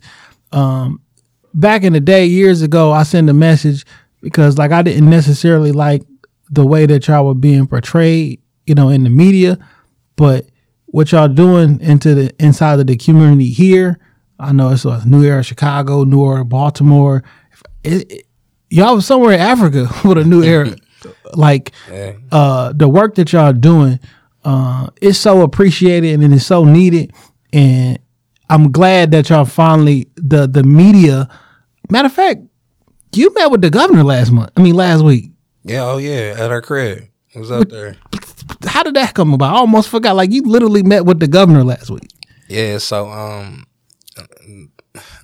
the governor got this thing where she um, you know, invite black leadership um, you know, up to her residence. And it's, it should be, you know, supposed to talk about, you know, some of the issues and some of the things, you know, that's how I took it, Yeah. at least.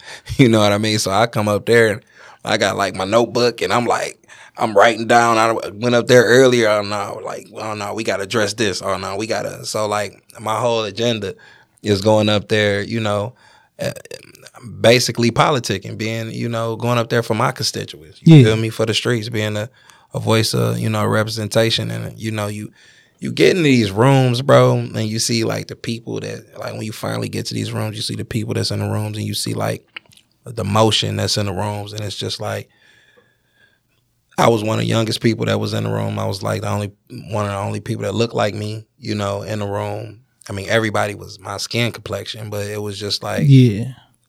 I, I I really understand now like the importance uh, and the weight that you know a position like mine do hold, bro. To really to be able to like get be able to connect those dots, man, in a way and make people be able to respect the process in which that happens. So um, I was actually able to have a good conversation with the governor. You know, put her aside to talk about business. You know, the business of you know I don't care about the damn roads. You feel me? Like that don't that ain't got nothing to do with us. But you know what I do care about is, you know, the educational process in the state of Michigan. You know, um, you know um, how babies are being taught.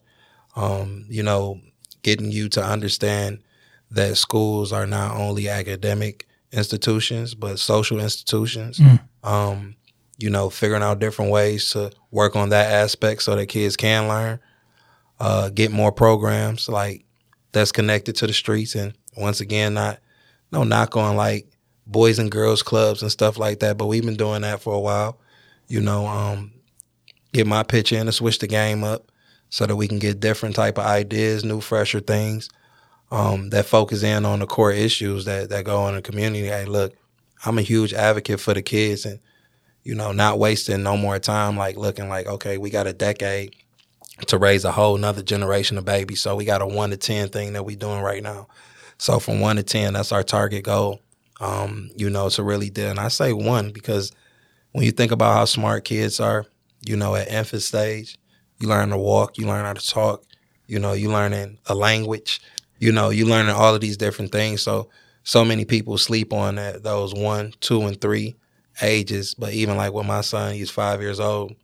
Um, and I always set him in, in front of knowledge. So he wasn't in front of like watching grown people stuff, commercials, or even, you know, repetitive kid stuff. But, you know, we had him understanding words. You know, he had Spanish on. So now he, he got a little, he able to do a little bit of that too. Like he got flashes of that. But, you know, really focusing in on, you know, making sure that kids are able to uh, understand and, comprehend the world that you know is going to be in place for them and how to really you know excel in in this world. So um for for me um getting the agenda like it has to start uh, in the school. It has to start with um, not only the children but the parents too. So more programs for parents um you know a lot of this generation is kids raising kids you know, people haven't even you know we sit here and we talk about growing up in a two family home, but you know, we are also seeing the results of kids in our generation who didn't grow up with two family homes. So um, understanding some of the things that we may know that they may not have known it. You know, some of these parents need um, you know, courses too as well, you know, as, along with they kids. But, you know, that's what that conversation was about, the kids and also public safety too. Um, you know, I'm big on that, man, figuring it out uh, from a perspective of making it make sense. Um, you know, I'm a huge advocate, uh, especially gas stations and liquor stores, man. We have to do something when it comes to these spaces and, um, you know, in communities, man. I, you know, you go to the burbs, they they shutting down everything. It's eleven o'clock. You some you can't barely go to a gas station. Man, when I live down in suburbs. Canton, I get off to I literally go to work. I be making it home 9 30, 10 o'clock sometimes. I can't get nothing to eat on the way home. The only thing that was would be open might be a White Castle, but everything else shut down. And I'm talking like Walmart, Meijer, all of that. No, nothing is going on. You made a good point on a video that you posted the other day. Um, it's like, listen, Uh, because that young woman lost her life, and that's just it doesn't make sense. And if you can't afford to keep your community safe, then maybe you need to close earlier. Maybe you don't need to to be open to accept mo- money from the community to two o'clock in the morning if they're not safe. Because she was parked damn near at, the at the street. door. Like I can't get any closer Yeah. and it's a it's a major street. Yeah. I didn't I didn't right there on Grand River. Like- Yeah. so yeah, and and that and that's the thing when we think about a lot of these situations that happen with innocent people, right? Yeah. So once again, when I speak on, you know, public safety, I'm not talking about gang shit. I don't that has that's gonna be what it's gonna be. But I'm talking about protecting innocent people. Um and that woman should have been better protected. You know what I mean? It should have been, you know, somebody in retrospect when we send, you know, our wives out to stores or, you know, our, our when our mothers are going out and our sisters are going out to these stores and you know, yeah, the idea is don't be out late, but was was five o'clock is dark. it's dark. You feel me? Six o'clock is dark. You you still moving around. You you going to grocery store. You you doing certain things. So it's not like, you know, a lot of people like, well, we shouldn't even need to have to do. Well, it, it is what it is. It's here, and so opposed to going through another decade of, you know, having certain situations be what they are. You know, let's put ourselves in a situation to figure it out. I don't care, bro. Like when we was younger, yeah, it used to be cool that yeah, what the liquor store stayed open at two o'clock in the morning. They don't need to be open at two no more, cause like if if, if we if they not a, So a place of safety, If it's a unless Wednesday night, what It- you You know, one one thing about the pandemic showed me like all the access that we had, like like you said, some of this stuff we just don't need. Like, mm-hmm. you know, it would it would be nice and convenient when I could run to Walmart at two in the morning, but like literally what I'm buying right now, could it wait till tomorrow afternoon? could I Probably bought it could. earlier? Like Yeah, it probably could, but but we've learned to adjust from that because a lot of these businesses haven't gone back to those hours. maybe I'm not even mad at like the Walmart thing though. Like a central location, like if it's one thing that's going to be open that we can contain and, and control, like I'm not mad at that. But having all of these different spots and spaces open when people are in these establishments safely behind bulletproof glass, you know, at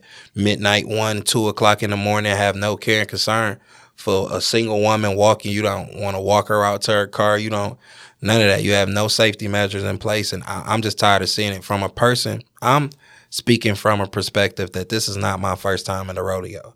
I went to that lady's funeral today, hmm. so you know to to be in a position to see this continuously over and over and over and people not understanding oh well maybe there is something that we might need to do from a legislation i mean a, legis- a legislation perspective. So um yeah so we talk about things like that man and just making sure that we're able to get the adequate resources the the the funding that come in for the state of michigan for the state of michigan for black communities.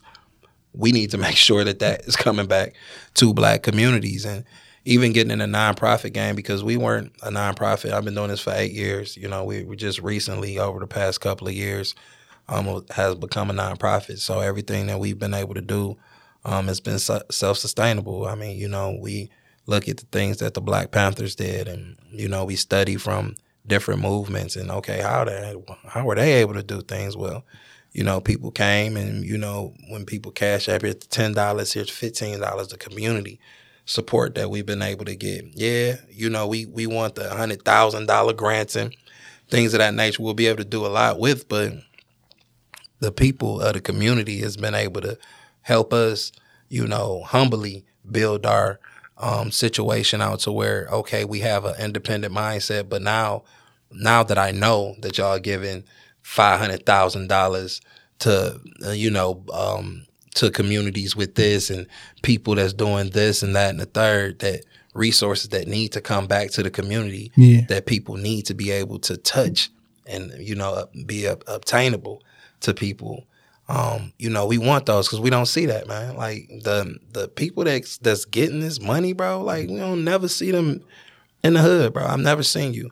And and i'm real careful when i talk about community. And um i'm assert, i'm assertive uh, when i talk about communities it's the the hoods and the ghettos of america you feel me i'm not talking about like just regular black communities i'm talking about the the. Underprivileged, feel me? underserved. Like where where is that? Like that's that's that. This is the the. These are the areas that we need to work on. And I be thinking, I got a love hate relationship with the term black community because these is really white communities that are populated by black people Mm-hmm. until we are able to own the infrastructure and do the things like that you working uh, towards That's doing. Uh, so I appreciate everything that you've been doing. Um, it's two things I want to ask, and then we'll, we won't take too much more of your time.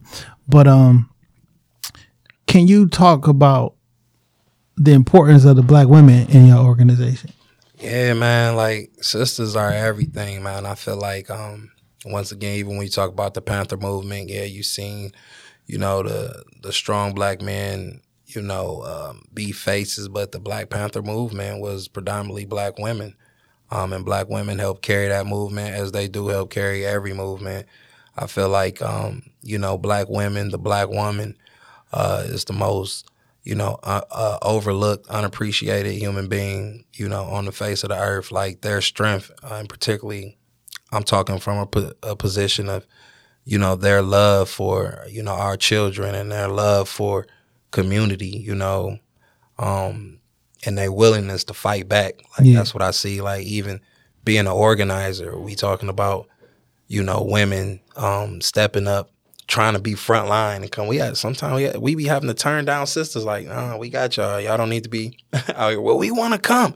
And this is like in our organization, we got so many strong sisters. My wife, um, you know, who uh, is the executive director of um, our organization.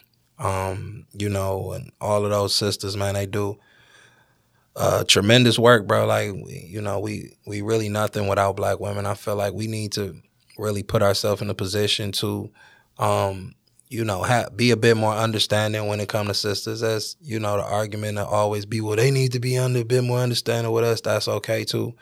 Um, but I feel like they have been through so much and they've re- literally birthed generations and generations uh, of our people through trauma and still been there through everything. You know what I mean? Still, you know, still standing, you know, still have that love and energy. We just need to get back to what's important, you know, as people, uh, as a whole. Um, and I feel like, you know, it shouldn't it shouldn't be an argument when we talk about, you know, black women and black men. It's like it's too much of that debating Yeah. going on. Like, okay, if you say something good about, you know, black men, and oh well, what about black women? We didn't. There's too much of that going on. We on. one and the same. We the are end of the one in the same, man, and we wasting too much time trying to be different. You know, like no, it's not.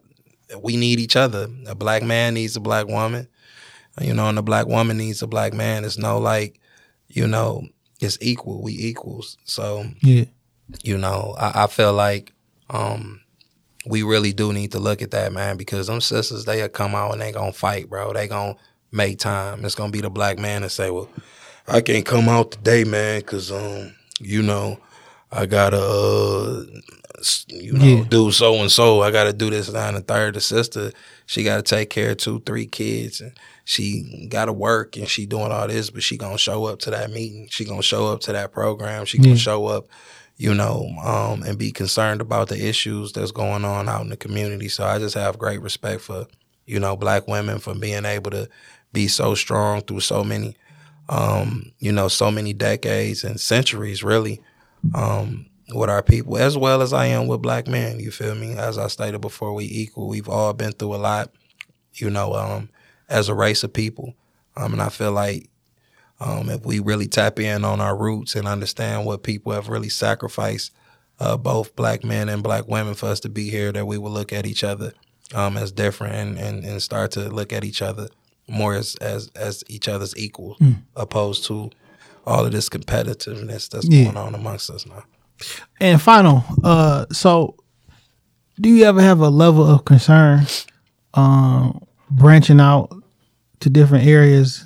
Speaking of like the Black Panther and like y'all started here and like you ever have a level of concern like I don't want the eternal they to infiltrate or, or do something to, to sour me or whatnot? Or like hey what if what if they think i'm getting too power? Is that something that crosses your mind? You just like you know whatever. It's gonna happen. Whatever happen happen Yeah, man, I'm I'm focused, bro. Like, you know, um, when you start to think like that, you start to move from a scared perspective. You know, I'm I'm I'm a fearless king, you feel me? So I'm worried about the the task at hand. Whatever happened, that's why we make the best of this life thing, you feel me? Like it's not all of this shit is temporary. So whatever happens is gonna happen. But Yeah. it's what you do while you here. That's the impact, bro. Like It's gonna be it's a thousands, it's millions of tombstones that lie the face of the earth, but we only talk about a handful of people. Mm.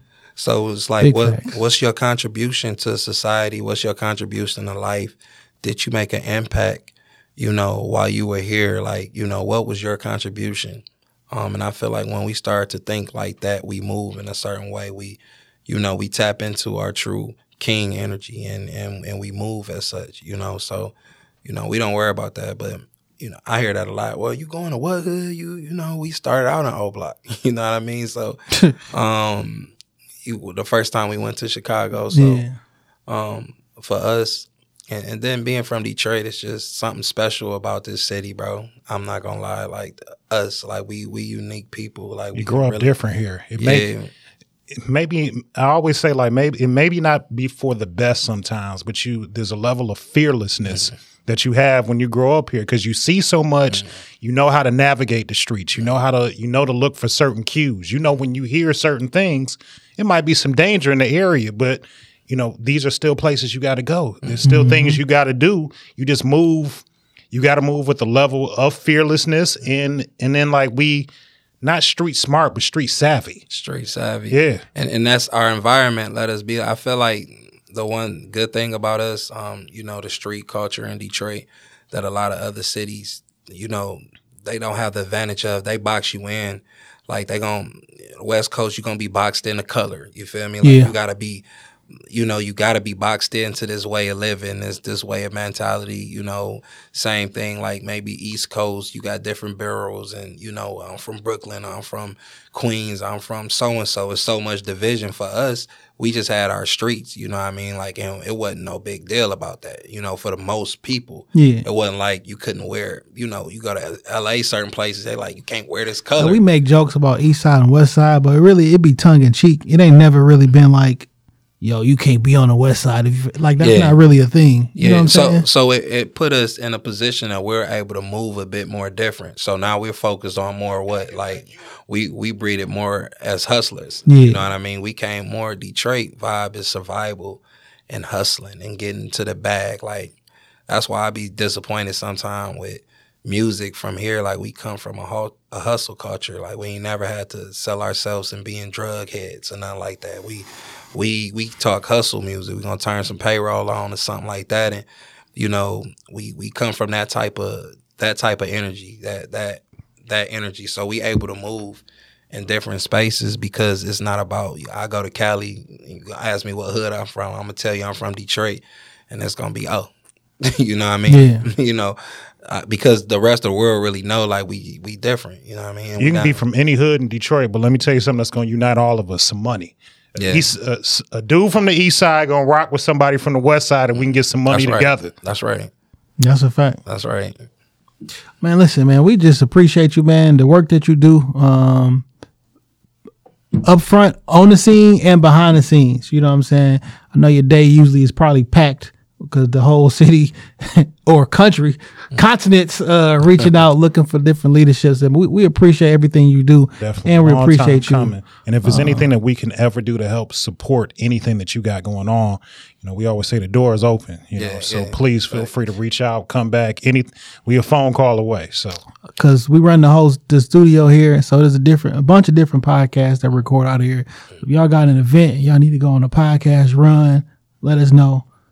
Boom, boom, boom. Respect. Nah, 110%. I appreciate y'all brothers for um, you know, reaching out. It has been a long time coming, so, you know, um it's definitely an honor. You know, I, I love being able to um, you know, join my brothers, man, who really do this shit and, and passionate about it, man. So I see that y'all put a lot into y'all work because you know what episode y'all say this was for? Three fifty one 351 episodes. consecutive weeks, Consecutive. Oh, okay. no days off since June fifteenth of twenty sixteen. man, I always think about like dog, we done did episodes. I was literally in the hospital. You can hear it Beeping, beeping, in, in the, the, hospital. I lost my mom during this time. He lost I his hate father during this time. He didn't lo- almost lost his life twice. We didn't record it live from the from the hospital bed. You know, doctors Labor of giving the medicine and all that.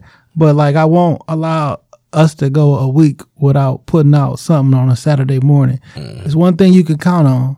Shop Talk podcast is gonna be out every Saturday for That's sure. That's real. That's real. That's commendable and respectable, man. You, you Appreciate can't. You have no choice but to be successful um, when you add that consistency into. it. Yeah.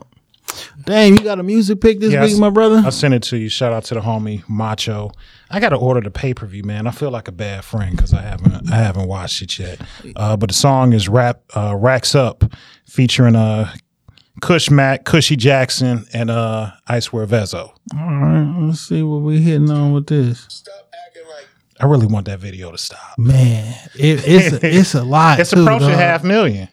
It's already past. It's like five thirty. Okay, I, last time I saw it, I wanted had to hit a half stop. million. I wanted to stop. But shout out to Jay Will. I love you to death for what Oh you shit! did I for gotta. me. Hold on. There we go.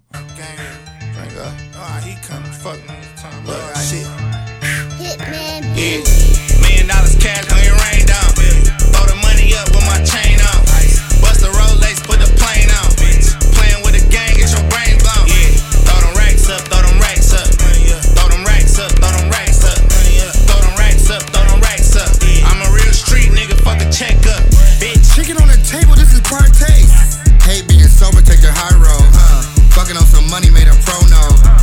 Twerking in the video for some promo. She just hit for the AP, it was fake though. Be out with my shit, this a water show. Get splashed from the bitch, made it rain on her. Had her sucking on my thing with my chain on. Diamonds in the penny, got it crushed. Uh, Cushy Racks. He from here? I know clearly Vezo is. Is he from here? I'm not sure if he's from here, but uh, shout out to Macho for the look because I was kind of lost on music. I really want to get in a lot more R and B music this year, Yeah. and so I want like if if you tapped in with the show, send me some R and B music. So low key, somebody sent us some R and B too. Um, ah, I forgot. I think I forgot. There's an artist that recently did one of the in the field shoots. Was an R and B artist. yeah, I was yeah. looking for more of his music, and I only saw something online that was like a couple years old. But I'm gonna be I'm gonna be trying to tap into a little bit more of that. But I want to. I know it's a lot of.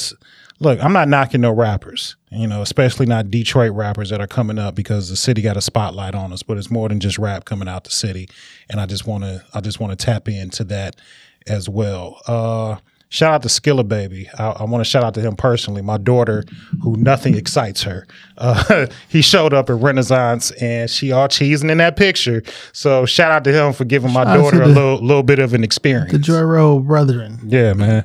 All right, whose man's is this? All right, listen, man. This has been the story that's been floating around today on the internet, and it says a Rochester school under fire after a sixth grade field trip ends at a lounge with pole dancing, and that sounds wild as hell, right? Right.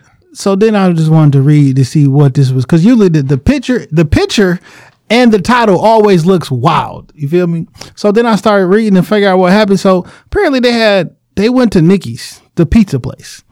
Uh, cause it's a pizza place. You know what I'm saying? good pizza. and apparently they had ran out of room, so they put them in the the empty lounge. lounge side.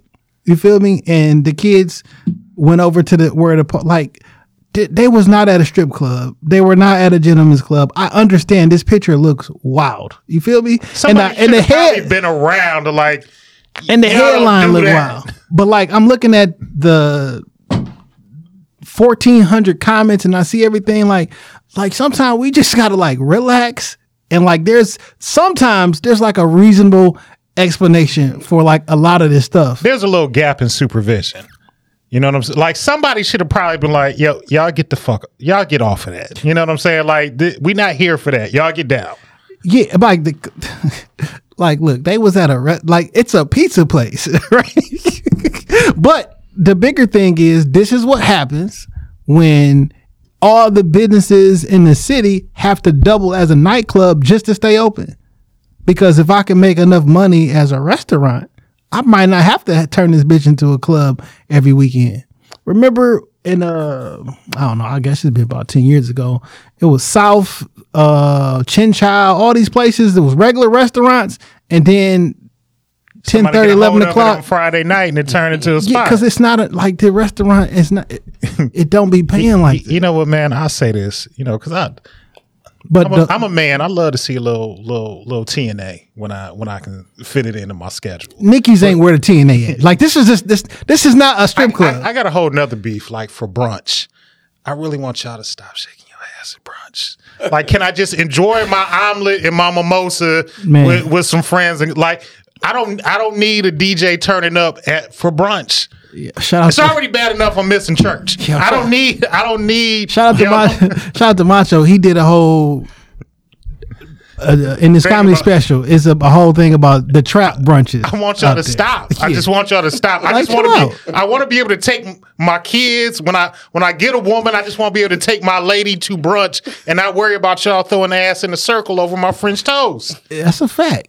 That is Just a let one me hundred enjoy percent brunch. Yeah, for sure. And I don't want to have to go out to Royal Oak or Birmingham to do it. Like I should be able to go to downtown and have brunch, That's and a it just be brunch. and I should be able to do that in the avenue of fashion without my car being broke into. Because this shit is fucking horrible. Okay, like damn, let let us have some Hold Like- on, man. I do want to shut. I hold on because it's my people out here with legitimate businesses and restaurants trying to thrive, and then niggas want to come and break in your car. So there's a new restaurant on Livernois, Soul on Ice. Yeah, Nice lounge spot. They didn't put a lot of money into this spot. It's not on the Avenue of Fashion, but it is on Livernois. I went there just on a humble, had a had a good drink. They do have food there, but I just happened to have a drink there one evening. Really nice spot, black owned. Y'all should get out there and support it. It's a beautiful establishment. Um. Also, uh, Crazy Horse, who performing this weekend? Go ahead. Oh man, shout I, out. I forget. Shout out to Rambo for hitting for hitting for hitting me up about what's going on at the horse this weekend. Dave, uh, Dave Hill, our homie, is performing at the horse this weekend. Rambo said he can get us on the list if you want to come out on Sunday night. It is the King weekend, which you know I got to work Monday. I got to work. Oh, listen, listen, listen, listen. Come on, dog. And I'll stop putting Dr. King on flyers, Come on, man. bottles. Come he on. didn't. He he did. He wasn't about that. He wasn't about getting in the Why club be- free before ten. Stop doing that. Why y'all be doing this? And then like listen, like a real person that I know in real life who be in this that studio we know? That, we like, know very well. Like the flyer with the gold teeth on on Martin. Like I he looked like Gucci Mane. Yo, why we be doing this to Martin? Martin don't get no respect, dog. Y'all know I go. You know what? This the last episode before Martin Luther King. Yo, I go on this rant yearly. I do not like the disrespect that y'all pay Martin Luther King. Soon as his name grow up is thrown out there, y'all repeat these same FBI tales about oh he was cheating on his wife, he was doing that. You don't fucking know that. The FBI told you that, right? The same motherfuckers when that start listening the same trusting the the same people who murdered and assassinated him told you he was doing all this other stuff. You do not know that. I don't know. I don't give a fuck. That shit happened a long time ago. Your parent, your mama probably wasn't even born. You do not know that for a fact to be soiling his name. That's the first thing niggas bring up. Look, I just He's a good man. I just want y'all to have an honest moment with yourself. You know, some of y'all met y'all second family when your granddaddy died. All right, let's let's just keep, let's just keep it a hundred. I'm just some saying. of y'all got siblings around the block. Jokes aside, Judge a little bit differently. that's a good man, and it took a lot of restraint to go through what he did nationally for for the disrespect on on his birthday, the day that we celebrate his birth. That y'all be y'all do the man so wrong. There's a black woman Why? in the head of HR at the organization I work with, and I got to work on Monday. I just feel it's unright. It's unright. Yo, last year I started this new gig. Uh, my manager, who was white, she was off on Juneteenth, and I was not. And I thought that was was pretty interesting. And I'm like, yeah, I don't know how to feel about this. I was only a couple months in, so I was like, Now, uh, all, of, all of my employees are off on Monday, but management got to work, and I just don't feel like that's right. I think I was like still in my 90 days. Like I couldn't even not come. like, but listen, whose man is this? Stop fucking doing that shit to, to, to Martin Luther King. It's not right. It's not right. It's not right. Don't do it. No more, that's dog. it, man. And read the and read the whole article before y'all go with just the head. That's a big fact. I want I want the details before I jump out the window. So Zeke, at the end of the show, we always open it up for our guests to uh, give their information, socials, anything that they got going on. So I want to give you the floor where people can find out more about you, what what New Era Detroit is doing. So just tap in. I mean, we New Era Detroit on all platforms: Instagram, um, Facebook, uh, TikTok. Um, if you are interested in um, becoming a, a volunteer uh, and doing more work in the community, you can email us at volunteer at neweraworld.org. work. That's dot work. We the only people that's using dot work out here is a thing. So you know, um, and if you want to, if you can't give your time, if you can't donate, I mean, you can donate. So you know, New Era Detroit on Cash App, dollar sign New Era Detroit, uh, on Cash App. Um, you know, the movement definitely needs support to be able to run. So it's always a role to play uh, in the movement. You know, we all we got. So let's just keep it going and support the people that's out here supporting you. We appreciate it. It's your man Dame, three underscores, 313 on Instagram, Twitter, TikTok, wherever you can find the socials. That's where you can find me. When you see the blue and the black, you know where you at. The Shop Talk Podcast Studio. Book some time. Uh, shout out to y'all, man. 351 weeks in a row. We appreciate you. We couldn't do it without you. Um, shout out to Zeke for stopping through. Shout out to the whole new era Detroit. Um, man, we got some shit coming up this month, dog. We got some we got some cool guests next week. Matter of fact, in and out the month. Matter of fact, you even gave me two more guests for next month. Yeah, yeah. Yeah, We somebody some stuff up. Yeah, yeah, yeah. So yo, Shop Talk is it's an army, better yet a navy. Yeah. But when you see the blue and the black, you know where you at. Shop Talk Podcast Studio, book some time. I'm not saying we the Rockefeller podcast, but we are Jane Dame. Hell yeah. Peace.